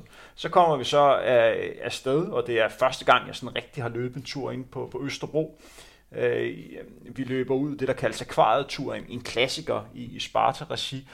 Og så kommer jeg så løbende de her 5-600 meter med, øh, øh, med Christian, så lige pludselig kommer den bedste danske løber øh, på det her tidspunkt løbende op til os. En løber, der hedder Dennis Jensen, så en dansk rekord på 5.000 meter, øh, 13.25. Og så kommer to løber, Sten Walter og en, der hedder Ulrik Bosen, kommer også med. Øh, og tempoet bliver bare gradvist øh, sat op. De kan godt se, at der er en ny løber med. Øh, så vi ligger og løber øh, sådan 3.10, 3.05, 3.00 hastighed. Og jeg har det tæskehårdt. Altså, jeg kan ikke sige et kvæk, og jeg håber bare hver eneste gang, at der er lyskryds, hvor jeg kan holde en lille pause. Øh, og øh, jeg kan huske, at jeg kigger på uret efter, der er gået øh, de her 10 km turen er øh, 12,8, og det er altså første gang, jeg kommer under 31 på, på 10 km. Og øh, jeg kommer ind på, på Østerbro Stadion, og det første, jeg gør, det er bare at lægge mig øh, ned i salen, for jeg er helt bombefærdig. Og så kommer den finske landstræner, som er på stadion på det tidspunkt, der hedder OP. Han kommer over og kigger på mig. Nå, ja, det er nok første gang, du har med i dag, var. Så står han og smiler over hele hovedet og er godt klar over, at det er den måde, de, de sådan plejer at køre det på. Men det var ikke unormalt. Sparta også oplevet, at der har været flere gode løber, som er mødt op som aldrig er kommet igen, fordi de simpelthen har fået tæsk på første træningsdag, og så på den måde tænke, at det, er, det, det har vi sgu ikke lyst til at, øh, at være en del af. Og det var, det var kulturen på, på det her tidspunkt. Men træningsgruppen fungerede, og der blev også opnået rigtig, rigtig flotte resultater. Så jeg tror meget af det, som du også siger, det handler lidt om, hvad for miljø man kommer ind i, øh, og lidt lære øh, de spilleregler at, at kende. Og jeg tror også, det er rigtig vigtigt, at man også stadigvæk husker at være ung, øh, og, og gøre de ting, som man nu gør, når man er ung, fordi ellers så bliver det sgu for hårdt. Øh, man skal nok få, få trænet under, under andre omstændigheder. Jamen det er, det er jeg helt enig i. Altså, øh, jeg tror, øh, ja, som vi har snakket, og som en af mine, øh, jeg ved ikke, hvad kalder gode venner, men en af mine gode bekendte, Thomas Kortebæk også, øh, jeg har snakket med ham om, altså, der er ikke mange aktive i, i Danmark, og noget af det, vi skal være gode til, det er jo netop at tænke på, særligt på vores øh, talenter og ungdomsaktive, som, altså, at, at der skal være en balance, øh, og at de skal være, altså vi skal, vi skal løse dem lidt i forhold til, at det skal være plads til, at de kan være hele mennesker. Vi er nødt til at tænke på atleten som et helt menneske, øh, i modsætning til store nationer som Kina og USA, altså hvor, hvor talenterne er mange flere, og hvor man godt kan, kan hvad kan man sige, som en gammel øh, delingsfører sagde, altså det koster bønder at spille skak, øh, og det har man råd til i de store nationer. Det har vi ikke rigtig råd til herhjemme. Hvis, hvis der er ta- talent, så, så, skal man, så skal man sørge for at passe på dem, og, og der handler det også om, at man som træner, øh, tror jeg, øh, tænker meget i at udvikle dem som mennesker og være med til at finde en, en fornuftig balance, og nok særligt for, for det, jeg vil kalde, øh, hvis man får, får at gøre med sådan nogle 12-tals øh, piger, øh, så, så kan det være hårdt, hvis man er med fra en tidlig alder, og øh, hvor man har oplevet fremgang, fremgang, fremgang, når man så rammer puberteten, øh, og, øh, og muskelmassen ikke øh, udgør en så stor procentdel af ens øh, kropsvægt, men, men fedtdepoterne bliver lidt større, så vil man opleve stagnation. Øh, og, og der tror jeg, det er vigtigt, at man øh, får balanceret øh, øh, både atletens krav, altså kravene til atleten sportsligt, og, og man hjælper atleten til at sige, at det er okay, at der kommer en, et plateau her. Øh, og også, at man i det her tidspunkt, hvor atleten måske går fra folkeskole til gymnasium, sørger for ligesom at få balanceret de krav, der er i forhold til træningen. Der fik jo lavet en frafaldsrapport for, øh, for nogle, øh, en del år siden, hvor, hvor man kan se, at, at en af de problematikker og årsager, der er til, til frafaldet blandt unge atleter, jo netop er, at, at det kravene blandt atletiktræner er voldsomt høje. Altså man går fra et, øh, og nu, det, nu kan jeg ikke huske i detaljer, men man går fra et, fra et krav på, på cirka en 5-6 træninger om ugen, altså til vi snakker 9, 10, 11, 12 træninger om ugen. Det er bare svært, hvis man også skal være dygtig i skolen, hvis man også skal have tid til at gå lidt til fest, hvis man også skal have et fritidsjob, fordi pengene alligevel ikke kommer af sig selv. Og, der tror jeg altså, at, at øh, der skal man være dygtig til som træner at sige, om end man går meget op i sit væv som træner, og den udvikling, man gerne vil føre atleten til, og slække lidt på sin egen krav i forhold til, fordi, fordi det pres, som unge oplever i dag, tror jeg, er, jeg ved ikke om de er mange flere, men de er i hvert fald, jo, jeg tror, de er mange flere og mange sider. Øh, og, og det pres oplevede vi ikke i samme grad. Øh, så der er jeg virkelig glad for, at, at jeg er så gammel, som jeg er. Øh, så, så der gælder det om at, at, at være med til at skabe den der balance, sådan som, så presset er overskueligt og ikke dræbende.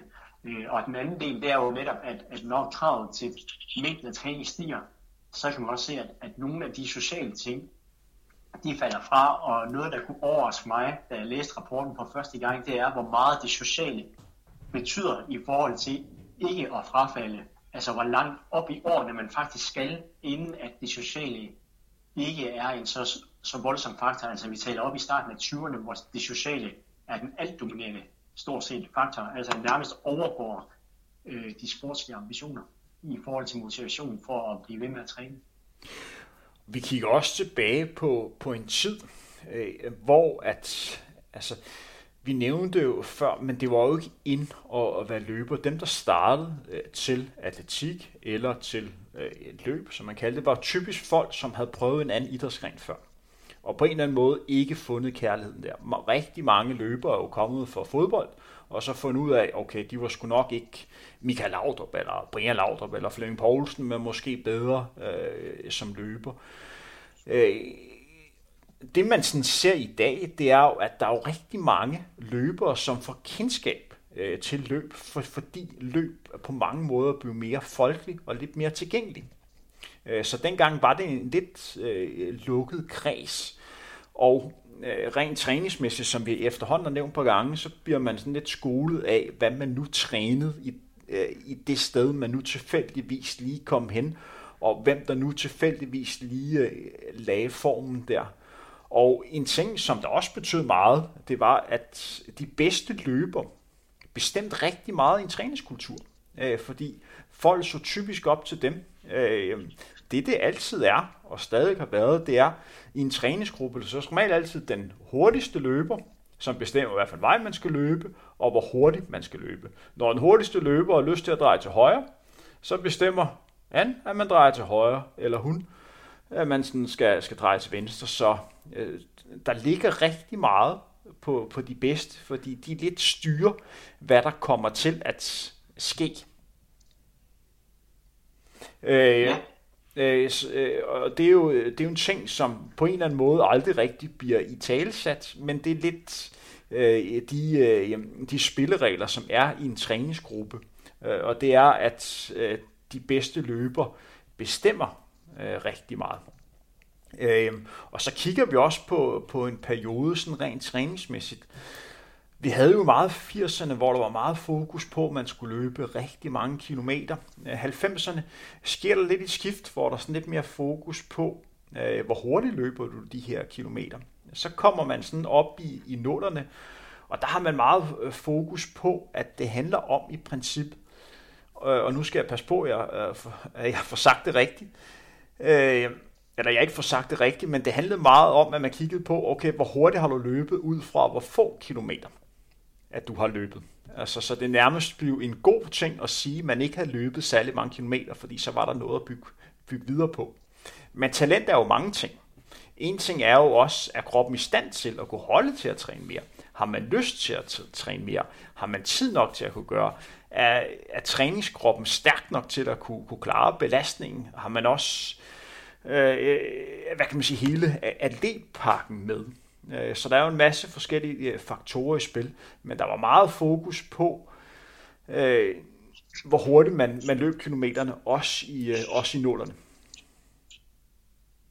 Mm-hmm. Jamen, jeg, jeg er indtaget enig, at, at, at det, uden, uden at være sådan, øh, på den måde vanvittigt velbevandret, så, så hvis man sådan taler med, øh, med at være til oplæg med blandt andet Niels Kim et par gange og snakke med Allan Sageriasen, øh, som vi jo gjorde sammen, at, øh, at, at det kunne godt virke som om, at, at der, hvor det var helt u, ufedt at løbe, der, der, manglede, der manglede man måske lidt retning, øh, og, og prøvede sig lidt frem, og så, så blev man øh, stille og roligt inspireret af en Arthur Lydiard, øh, som også besøgte Danmark, og han satte jo om nogen et aftryk på hele løbeverdenen, men, men også sat retning på nogle af de bedste danske løbere herhjemme, øh, og i hvert fald gav dem noget at forholde sig til. Og så, så øh, ja, min egen øh, lidt subjektive opfattelse vil være, så er den næste i rækken, det er sådan dominerende skikkelse.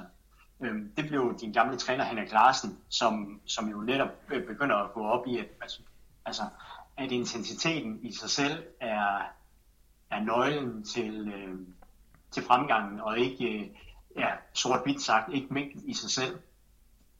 Øhm, og så, øh, så vil jeg sige, så oplever jeg personligt, øh, at, at, at øh, den næste sådan dominerende skikkelse, som, som jeg ser, der sætter en, en retning, en analytisk kurs hjemme imellem langdistansløb, det, det bliver Frank de Pauli, øh, som var inde over at være, være landstræner, hvor det netop blev en lille mængde, altså hvor lidt, hvor lidt kan vi lave for at nå det, vi vil. Øh, og, og som havde stor fokus på styrke og teknik. Øhm, og så synes jeg, at, at den, jeg ved ikke om det, den, den sidste, ja, næst sidste retning, det, det, det bliver nok Morten Munkholm, der, der efter at få Niels Kim som træning, træner har prøvet lidt af hvert, øh, ligesom bliver en eksponent for, for en modvægt til Franks synspunkt, øh, fordi han knokler jo bare, han knokler bare kilometer. Øh, og, og sådan, jeg ved ikke, om jeg siger genfinde, genopdager Lydiart, øh, men, men i hvert fald får løbet rigtig mange rolige øh, kilometer og, og viser det der med, at, at, at man skal altså knokle som løber. Hvis du vil skabe gode resultater, så skal man knokle. Og det synes jeg er en, er, er noget, som ligesom går igen i, i den danske løbekultur nu. Nu skal der, nu skal der knokles lidt.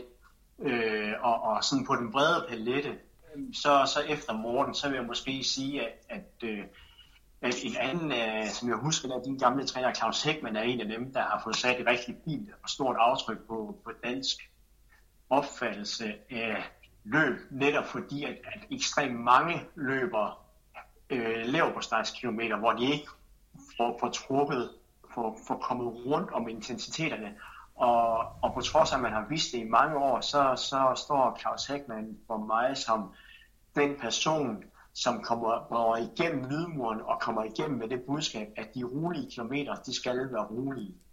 Øh, og jeg ved ikke, hvordan han gør det, men, men det, han står for mig som den mand, der, der trænger igennem til, til den brede danske befolkning om, at man skal ikke løbe alt i det der ikke på hurtigt tempo, heller ikke på langsomt tempo, men det der tempo i, midten.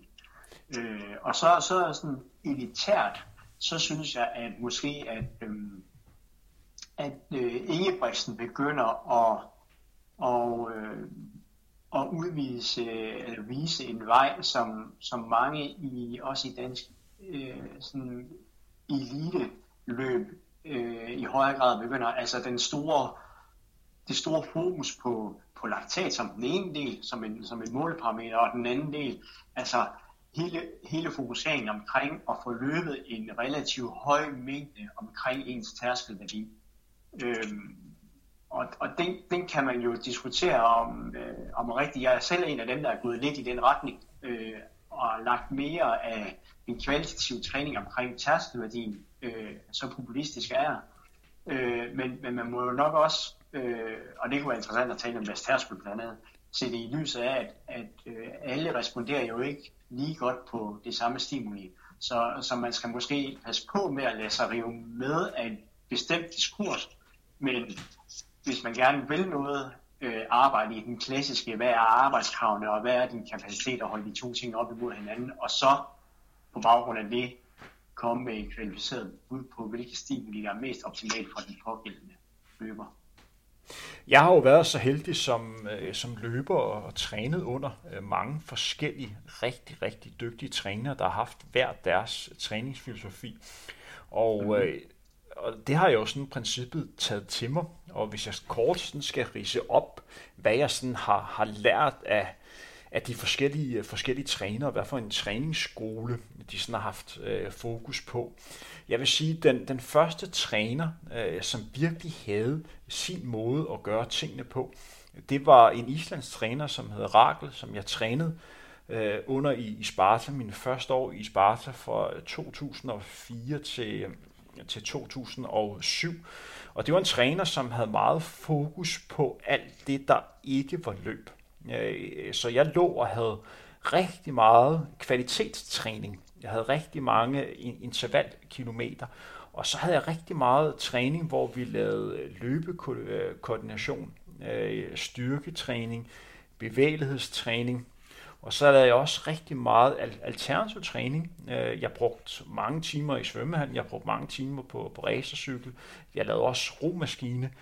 Øh, det jeg oplevede med, med den træningsform, det var, at jeg kunne faktisk ligge og løbe rigtig stærkt, på, øh, også på 5 og 10 km, med en træningsmængde, som bestod på øh, 30-40 km fordi at jeg fik en, en god mængde udholdenhed også på de andre øh, træningsformer.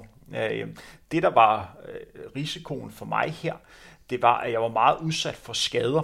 Øh, så, så der skulle ikke så meget til, før jeg gik i stykker, men jeg præsterede øh, godt på, på den træningsform. Det gjorde også, at der var intervaldage, øh, hvor jeg løb rigtig, rigtig stærkt, øh, fordi det ligger naturligt til mig og løb stærkt på intervallerne. Øh, så jeg havde dage, hvor jeg ville gå så langt at sige, at jeg løb over mit niveau på, på intervaller, øh, fordi jeg responderede rigtig godt på, på den træningsform. Så endte jeg sådan lidt uh, træningsfilosofi, og så alligevel ikke helt, fordi jeg gik over og samarbejdede med ham, der hed Henrik Larsen, uh, som var jo øh, manden, som var lidt modpolen på, hvad kan man sige, på Lydjart. Øh, og så alligevel ikke, fordi Henrik Larsen har jo også fokus på, at man skal dele kalenderen op i, i faser. Men det Henrik Larsen har rigtig meget fokus på, det var kontinuitet i træning, og det med at bygge tingene roligt op, og så have fokus på, hvad er det for tempo, du ligger og løber på din ture? For han mente simpelthen, at hvis jeg havde træningsture, hvor min puls ikke var 140 eller, eller over, så kunne man gå så langt og argumentere for, at det måske bedre at løbe på sofaen. Ja, og det kan jeg nemlig godt huske. Øh, den dag jeg overhovedet skulle ud og løbe en tur. Så du var nødt til at gå i det her tempo, fordi ellers så kunne du lige så godt holde fri. Det sagde Henrik. Øh, og så, så endte det med, at, at, at jeg var nødt til at løbe lidt hurtigere end det, jeg havde tænkt for, for at vi kunne øh, efterkomme øh, Larsens krav. Øh, så, så, så for mig var det rigtig mange ture på, på 3.30 eller hurtigere, ofte flere gange om dagen. Jeg vil sige, at jeg blev faktisk ikke så meget skadet under den type øh, træning. Det, der var udfordringen der, det er en lystløber som mig, der holder meget af at løbe sammen med andre. Jeg blev rigtig udfordret, fordi der var ikke så mange, der gerne ville træne, øh, træne på den måde. Så gradvis var, dræbte det lidt min motivation og, og, og lyst til, øh, hvad kan man sige, til løb. Øh, men personligt synes jeg rigtig godt om den træningsform. Så begyndte jeg at træne under, under Heidi Jensen, øh, som Øh, Øh, på en eller anden måde ikke kan placere sin ene skole og den anden skole. Det, som jeg lærte af Heidi, det er, at en ting er, hvad man mener sådan rent træningsmæssigt, men det er også rigtig vigtigt, at du har en person, som selv har været der, som selv har stået i gamet, og ved, hvordan det er at være nervøs, øh, ved, hvad det er, øh, hvordan det er at have et dårligt træningspas. Fordi mange ting kan du læse det til, men hvis du ikke selv har været der, så forstår du ikke på, på maratonløb. Du kan sagtens læse idræt, du kan læse medicin, du kan læse alle mulige andre, andre ting, du kan læse en rigtig mange bøger, men du aner ikke, hvordan det er at ligge efter 35 km, medmindre du selv har været der. Altså, og som eliteløber, som maratonløber, der gerne vil OL-krav, øh, gerne med OL-krav, du forstår ikke helt de mekanismer, og hvor meget der er på spil, for du selv har stået på startstrand. Altså, der bliver du nødt til selv at kunne mærke det, og det lærte jeg virkelig under Heidi. Øh, så røg jeg lidt under, øh, hvad kan man sige, Claus Hækmans øh, øh, vinger, og det som jeg lærte rigtig meget af, af Claus, øh, det var, at det var nødvendigt at træne forskelligt, blive øh, stimuleret i forskellige træningshastigheder. Tidligere havde jeg enten ligget og løbet langsomt, eller meget hurtigt, øh, men havde måske glemt øh, de niveauer, der lå øh, midt i det hele. Jeg havde som sagt ligget og løbet meget 3.30, men efter jeg ikke rigtig trænede efter Henrik Larsen mere, så løb jeg sjældent kilometer i 3.30. Øh, så, så jeg manglede simpelthen det der træningsspænd. Øh, så jeg lærte vigtigheden af, at man lå og løb i forskellige hastigheder. Og så var det også først der, hvor jeg begyndte at få øjnene op for, at man også kunne løbe intervaltræning, hvor der var meget fokus på at ligge og ramme din specifikke 5 km hastighed, 10 km hastighed, eller decideret tærskel. Det var ikke noget, som jeg har haft så meget fokus på tidligere. Der var det meget med, okay, hvor hurtigt kan en tage løb på de her intervaller. Og så arbejder jeg meget med, med jog, også i pauserne. Og tidligere, der havde det altid typisk været øh, 1000 meter, stående pause, 1000 meter igen, eller 400 meter. Ja, så det lærte jeg øh, meget af Claus. Den sidste træner, jeg lige vil nævne, som jeg også har lært rigtig meget af, det er jo øh, en træner, som jeg ved også, at du også har stor kendskab til, Thomas Noland. Øh, Thomas Noland har jeg jo kendt lige så lang tid, som jeg har kendt dig, David, men det var først de sidste par år, hvor jeg sådan havde ham som, som træner, eller kun, øh, hvad kan man sige, et, et, faktisk kun et halvt års tid, inden min krop begyndte at, at volde problemer. Øh, det, som jeg rigtig godt kunne lide ved, øh, ved Thomas, øh, det var, at han var i stand til at kunne veksle mellem træningsfilosofier, øh, for at kunne øh, se, hvad der passer bedst på, øh, hvad kan man sige, på løberen. Og måske også komme frem til, at en ting er, hvad man har planlagt, men det er også vigtigt at evaluere efterfølgende, øh, hvad har fungeret, hvad var godt ved træning, og hvad var knap så godt. Og en løber, der løber en del år, er det måske lige så vigtigt at have fokus på at snakke om den træning, du rent faktisk har fået lavet. Øh, og det med, at man ikke sætter en bestemt træningsbås op og sige, det her det er standarden på, at alle bliver bedre, men meget er det også forskelligt. Øh, og det er også derfor, at hvis jeg får det spørgsmål, hvem jeg personligt synes, der er den bedste træner, som jeg har arbejdet med, så vil svaret være Thomas Noland. Øh, fordi de træner, som kun holder sig til en filosofi, de er diskvalificeret på grund af, at jeg ikke ser den perfekte træner som en, der kun har en øh, metode. Og jeg ser, at den træner, øh, som virkelig skal have succes i dag, er en træner, som mestrer og balancerer forskellige træningsfilosofier. Samtidig med, at man tager højde for os, hvor stor pres der er på atleten i dag. Der er et helt andet pres på at være atlet i dag i 2021, end der var i starten af nullerne. Altså, alt det her sociale medie, alt det her sådan profilering, det øh, lægger et voldsomt pres på atleterne, og det skal træneren være i stand til at kunne reflektere øh, og, og, og spørge ind til, fordi ellers så bliver, det, så bliver det hårdt. Og så skal man forstå de mekanismer, der er i en, i en træningsgruppe, og de mekanismer, som der også skal være problemer i forhold til at have øh, den rigtige motivation hele vejen øh, igennem. Og også være meget i stand til at have den her snak med atleten, når det er nødvendigt. Så den moderne træner skal være i stand til at kunne tage flere kasketter på på en gang. Det er meget enig. Altså, øh, men, men jeg tror, jeg tror personligt, at, at, at træneren, jeg ved ikke til alle tider, men i hvert fald øh, til, til mange tider har skulle evne og og hvad kan man sige, mestre forskellige roller. Øh, jeg tror bare, vægtningen af de forskellige roller øh, er, er blevet anderledes, og, og måden, man skal udfylde de forskellige roller, er blevet anderledes over tid, øh, som du også nævner, øh, blandt andet. Altså, fordi man skal måske, som du også siger, måske i højere grad i argumentere for sin valg over for den pågældende løber nu, fordi at, at, øh, som vi også talte om tidligere, viden er jo tilgængelig overalt, og, øh, og, og det har jeg også erfaret med, med en som, øh, som Christian øh, Ulbjerg, der, at, at han ser, hvad andre gør, fordi de lægger det op på de sociale medier. Der, altså, der er øh, oceaner af information, så derfor så vil man nok oftere nu blive mødt med, hvorfor gør vi det sådan, når den, den, den, den gør det sådan her. Øh, og det, det tror jeg ikke, man ville tidligere, og så er der også, hvad jeg havde en lille dialog med, med Morten Munkholm om her, da, da det flotte resultat blev løbet i Randers her i, øh, i forgårs. Øh, fem mand under, under EM indekravet. Øh, der ligger jo rigtig meget mentalt i, i, øh, i det at, øh, at være træner også, øh, og sørge for at være med til at skabe det rigtige spændingsniveau, øh, som du også nævner i forhold til, til blandt andet pres.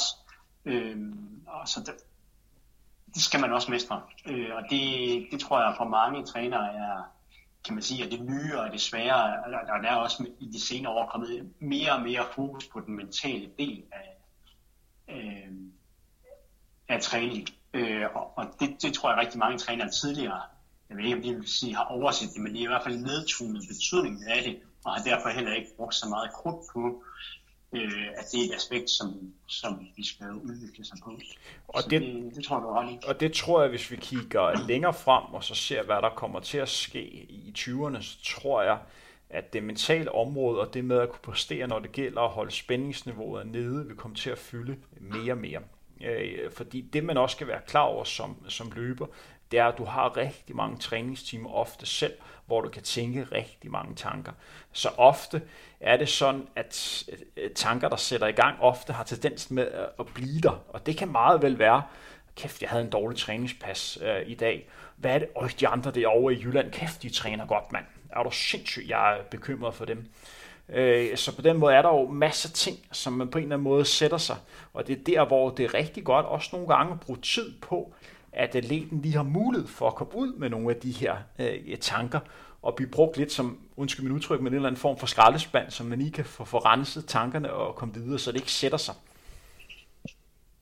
Det tror jeg, øh, du har ret i, at, at, at, at som træner må man gerne i et eller andet omfang agere ventil for nogle af de ting, som, øh, som atleten går, går rundt med, øh, men afhængig af modenheden osv., altså også, også en person, som man kan, kan spille bold op af i et eller andet omfang, øh, og få noget konstruktivt tilbage. Øh, men, men ja, det afhænger jo meget af, hvilken atlet man har ved at gøre, og hvilken position man kommer til at, at indtage som træner. Øh, ja. David, vi har efterhånden snakket i næsten halvanden time. Inden det her det bliver øh, en rigtig maratonudsendelse, så synes jeg, at vi to skal lave den aftale, at vi står mod på det. Så laver vi en toer, hvor vi øh, går lidt mere i dybden i det, der skete i slutningen af 0'erne og så tierne. Fordi det, der skete der, det er, at der begyndte at mere fokus på sociale medier. Der begyndte også at have fokus på GPS-ure, det med at kunne, kunne tracke sin løbetur og være klar over, hvor langt er du egentlig du løber nu her, hvor hurtigt ligger du og løber. Det var ikke noget, man gjorde i starten af nullerne. Der lå man bare løb enten på tid, eller så lå man løb de samme ruter i hele tiden.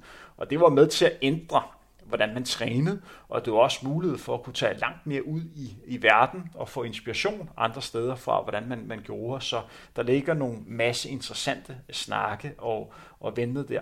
Til allersidst, David, har du en enkelt anekdote med nogle af de løber, som jeg snakker om i dag, som du lige vil nævne? Det er et godt spørgsmål. Øh, men der kunne være mange anekdoter. Øh, mens du tænker, skal jeg så starte? Ja, gør bare det. En løber, som vi har snakket lidt om, som i dag er hardcore advokat, Mikkel Kleis. Jeg venter stadig på den dag, han får 100 km rekorden, den danske rekord, for det tror jeg stadig, han er i sig. Han er jo en løber, som er blevet dansk mester på 1500 meter, øh, og maraton, det er altså de færreste løber, der blev mester på, på de to distancer. Jeg tror, Thijs har også gjort det, men øh, ellers er der ikke så mange, der har så stor spænd jeg kan huske, at der var en DT-runde i Esbjerg tilbage i 2005. Jeg kan ikke huske, hvad jeg lavede på stadion, men jeg mener, jeg var på stadion. Og øh, jamen, jeg klar, jeg skal løbe 1500 meter. Og han ligger, han ligger og varmer op og gør sig klar og står der på, øh, hvad kan man sige, på, på startstregen. Og så da han skal tage sin overtræksbukser af, så op der, Kleis, til sin store forskrækkelse og skræk, at han havde glemt at tage shorts på. I 10 minutter, så han lige kan nå at få shorts på. Kan du huske den episode, David? Det skal jeg være ærlig om. Det kan jeg faktisk ikke. Kan du ikke huske den episode? Nej, det, det er jeg simpelthen ked af. Men jeg, jeg har ikke øh, altid en, øh, en kæmpe god hukommelse. Men jeg burde kunne huske sådan en der, men det, det må jeg med skam indrømme. Det kan jeg faktisk ikke det, der så, det, der så sker, det er, at det er jo det her løb her, hvor en løbelegende bliver født, nemlig Søren Molbæk. Søren Molbæk, som stiller op for Aarhus 1900, blev træner af Niels Kim Hjort, er en løber, som de her AGF-drenge, Brian Indberg og Mikkel Leis, normalt plejer at smadre. Men på en eller anden måde, så er der så sket lidt med Søren Molbæk over den her vinter. Så han møder op, og så lægger han sig i hjul, indtil der mangler 400 meter, og så spurter han bare igennem og smadrer dem til sidst. Og jeg mindes, at der var en AGF-leder, der rejste sig op og sagde, det er forfærdeligt det her. Det er en katastrofe. Vi bliver til grin. I Aarhus. Ikke kun i Aarhus. Hele Danmark. Nej, hele verden. Det er forfærdeligt. Så øh, det var øh, det var fødslen af Søren Molbæk, en af de største legender, vi har haft derhjemme. Det tror jeg også godt, jeg kan huske. Øh, faktisk øh, lige præcis det udbrud. Øh, øh, fordi det, han har stadigvæk holdt i AGF øh, til en del konkurrencer. Han, øh, han har følelserne ude på tøjet, men jeg kan godt huske det der, ja. Vi bliver til krig. I hele Aarhus. Ikke bare i hele Aarhus, i hele Danmark. Og så mens, øh, mens David, at du lige har fokus på at, øh, at finde en anekdote frem. For jeg kan jo også flere anekdoter med dig, men dem synes jeg, du selv skal have lov til at fortælle. Hvis jeg, jeg, jeg husker så dårligt, men, men når du nævner sådan Molbæk, så var det jo, øh, altså, ja, jeg er ikke en af dem, jeg talt så meget om her igennem, men, men øh, han, øh, han var jo meget sjov. Øh, han har fået Mikkel Kleis til at græde. Type, men, øh, men han er en af de få, øh, som øh, nu er det jo blevet normalt at selvdiagnostisere sig, men det, det var ikke så meget øh, tilbage i tiden. Jeg kan huske en gang, hvor vi skulle hvor vi skulle øh, træne ned på stadion, og øh, vi trænede på samme tid som Aarhus 1900, og vi snakkede lidt med, med Molbæk, som jo næsten har identiske tider med Mikkel Kleins på mange distancer. Øh, men han kom ned på stadion, og han var, han var skadet. Desværre. Det var, det var rigtig træls. Men særligt for rivalisering mellem ham og Mikkel Kleins. Øh, de overlappede hinanden i en kort periode. Øh, og, øh, og jeg kan huske, at han fortæller, at han har simpelthen så i sin, øh, sin tog, han har, øh, han har surfet på det der internet, og øh, han har nu fundet ud af, at han har træthedsbrud i sin store tog. Åh, det lød, det lød voldsomt. Øh, og han træthedsbrud i sin store tog. ja, det havde han.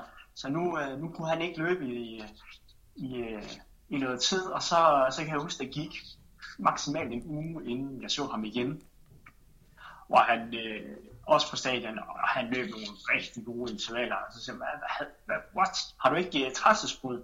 Nej, han har faktisk øh, formået, altså han har formået at hele op, fordi han var i så god form, så har han formået at hele op på den her uge, så, så nu kunne han bare igen. Øh, og det kan jeg huske, det synes jeg, så gik jeg hjem og selv og kiggede lidt omkring træsesbrud. Det, det burde jo være fysisk umuligt, men, øh, men øh, tro kan flytte bjerg. Apropos David, var der ikke noget med dig og en pokal? Øh, altså, der har ikke bare været noget med meget pokaler, der har været, været pokaler, og altså, hele det koncept omkring vodka-drengene er jo uløseligt forbundet med pokaler. Men var der, ikke, altså, var der ikke noget med en fest, og dig, der var en lille smule fuld, og så efterfølgende en udelukkelse for AGF? Og nogle AGF-piger, som havde vundet en pokal til Europa Cup på halvmarathon. Jo, men det var, det var faktisk ikke alene mig. Øh, men jeg kan da godt være med i det anekdote. Vi havde den famøse vodka og jeg ved ikke, hvordan det blev en eller anden ting at, øh, at tisse i pokaler. Øh, men det, det blev det. Øh, og, øh, og til en, øh, til en AGF-fest, øh, ja, der, der skete jo så det, at vi øh, holdt øh, fest inde i, i klublokalet, og der var der et skab fyldt på pokaler.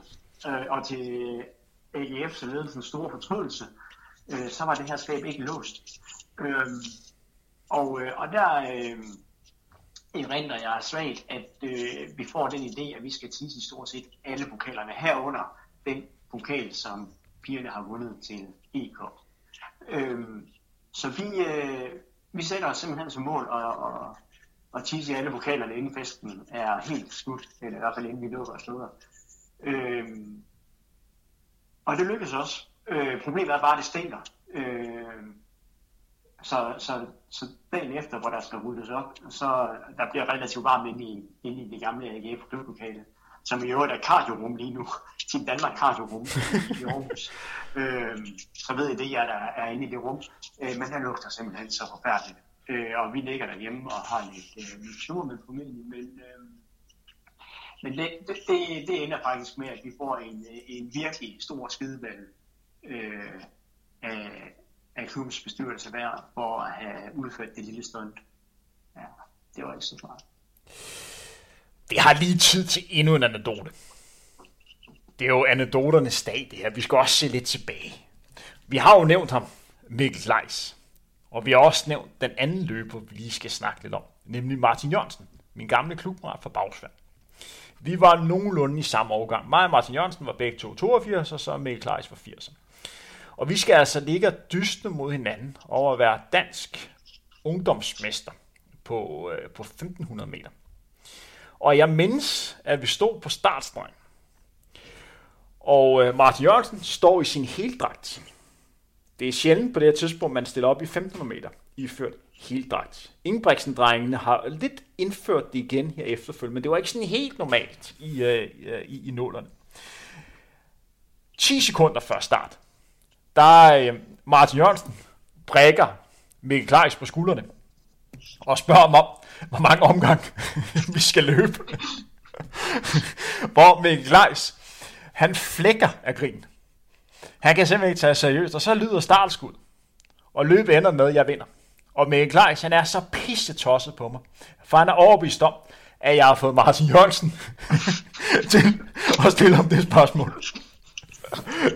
Hvor jeg bare benægte, nej, det har jeg altså ikke. Men Kleis, der var helt færdig at grine hele vejen igennem, og nok også havde slået mig, hvis han ikke var begyndt at flække grin, da startskuddet lød. men, men det var ikke en aftale. Det var helt at skære Martin Jørgensen, der ikke lige havde styr på, hvor mange omgange 1500 var. Og så var Martin Jørgensen jo øh, virkelig meget i, eller var, men er formentlig stadigvæk utrolig meget i nuet, og ja, lidt distræt. Han var, han var en rigtig fin fyr. Han er også den, øh, en af de eneste løber, som har fået selveste Kasper Hunup til fuldstændig og, og ja, nærmest stod stille og ikke rigtig kunne formulere noget som helst. Fordi ved selv samme mesterskab, der skulle Kasper 100 blive 3000 forhindringsløb. Helt alene.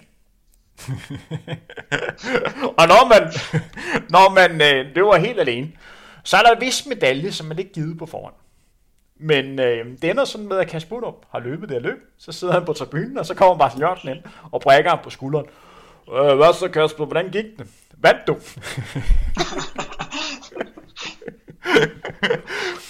Hvor at øh, Kasper Bunup, han ikke rigtig vidste, hvad han skulle svare. Med god grund. Det kan man godt forstå lidt. Ja. Fordi hvad fanden svarer man lige der? Med det, David Møller, så er vi nået til, til vejs ende. En time og 40 minutter snak, og øh, en masse gode anekdoter. Tusind tak, David, fordi jeg måtte ringe op. Jamen, det var da så let. Jeg håber, folk kan lide det. Det her var træningsværkstedet, hvor vi kiggede lidt tilbage på udviklingen de sidste øh, 20 år. Og samtidig var der plads til en, en masse gode historier. Jeg håber, I kunne lide det, I hørte. Tusind tak, fordi I har været med hele vejen. Udsendelsen er som sagt praktisk samarbejde med Saucony. Husk, at det er muligt 1. februar at investere i de nye opdaterede udgaver af Endofino Pro og Endofino Speed. To ganske fine løbesko. Mit navn er Tim, det er vores frontrunner. Tak for nu. God træning derude. Ha' det godt.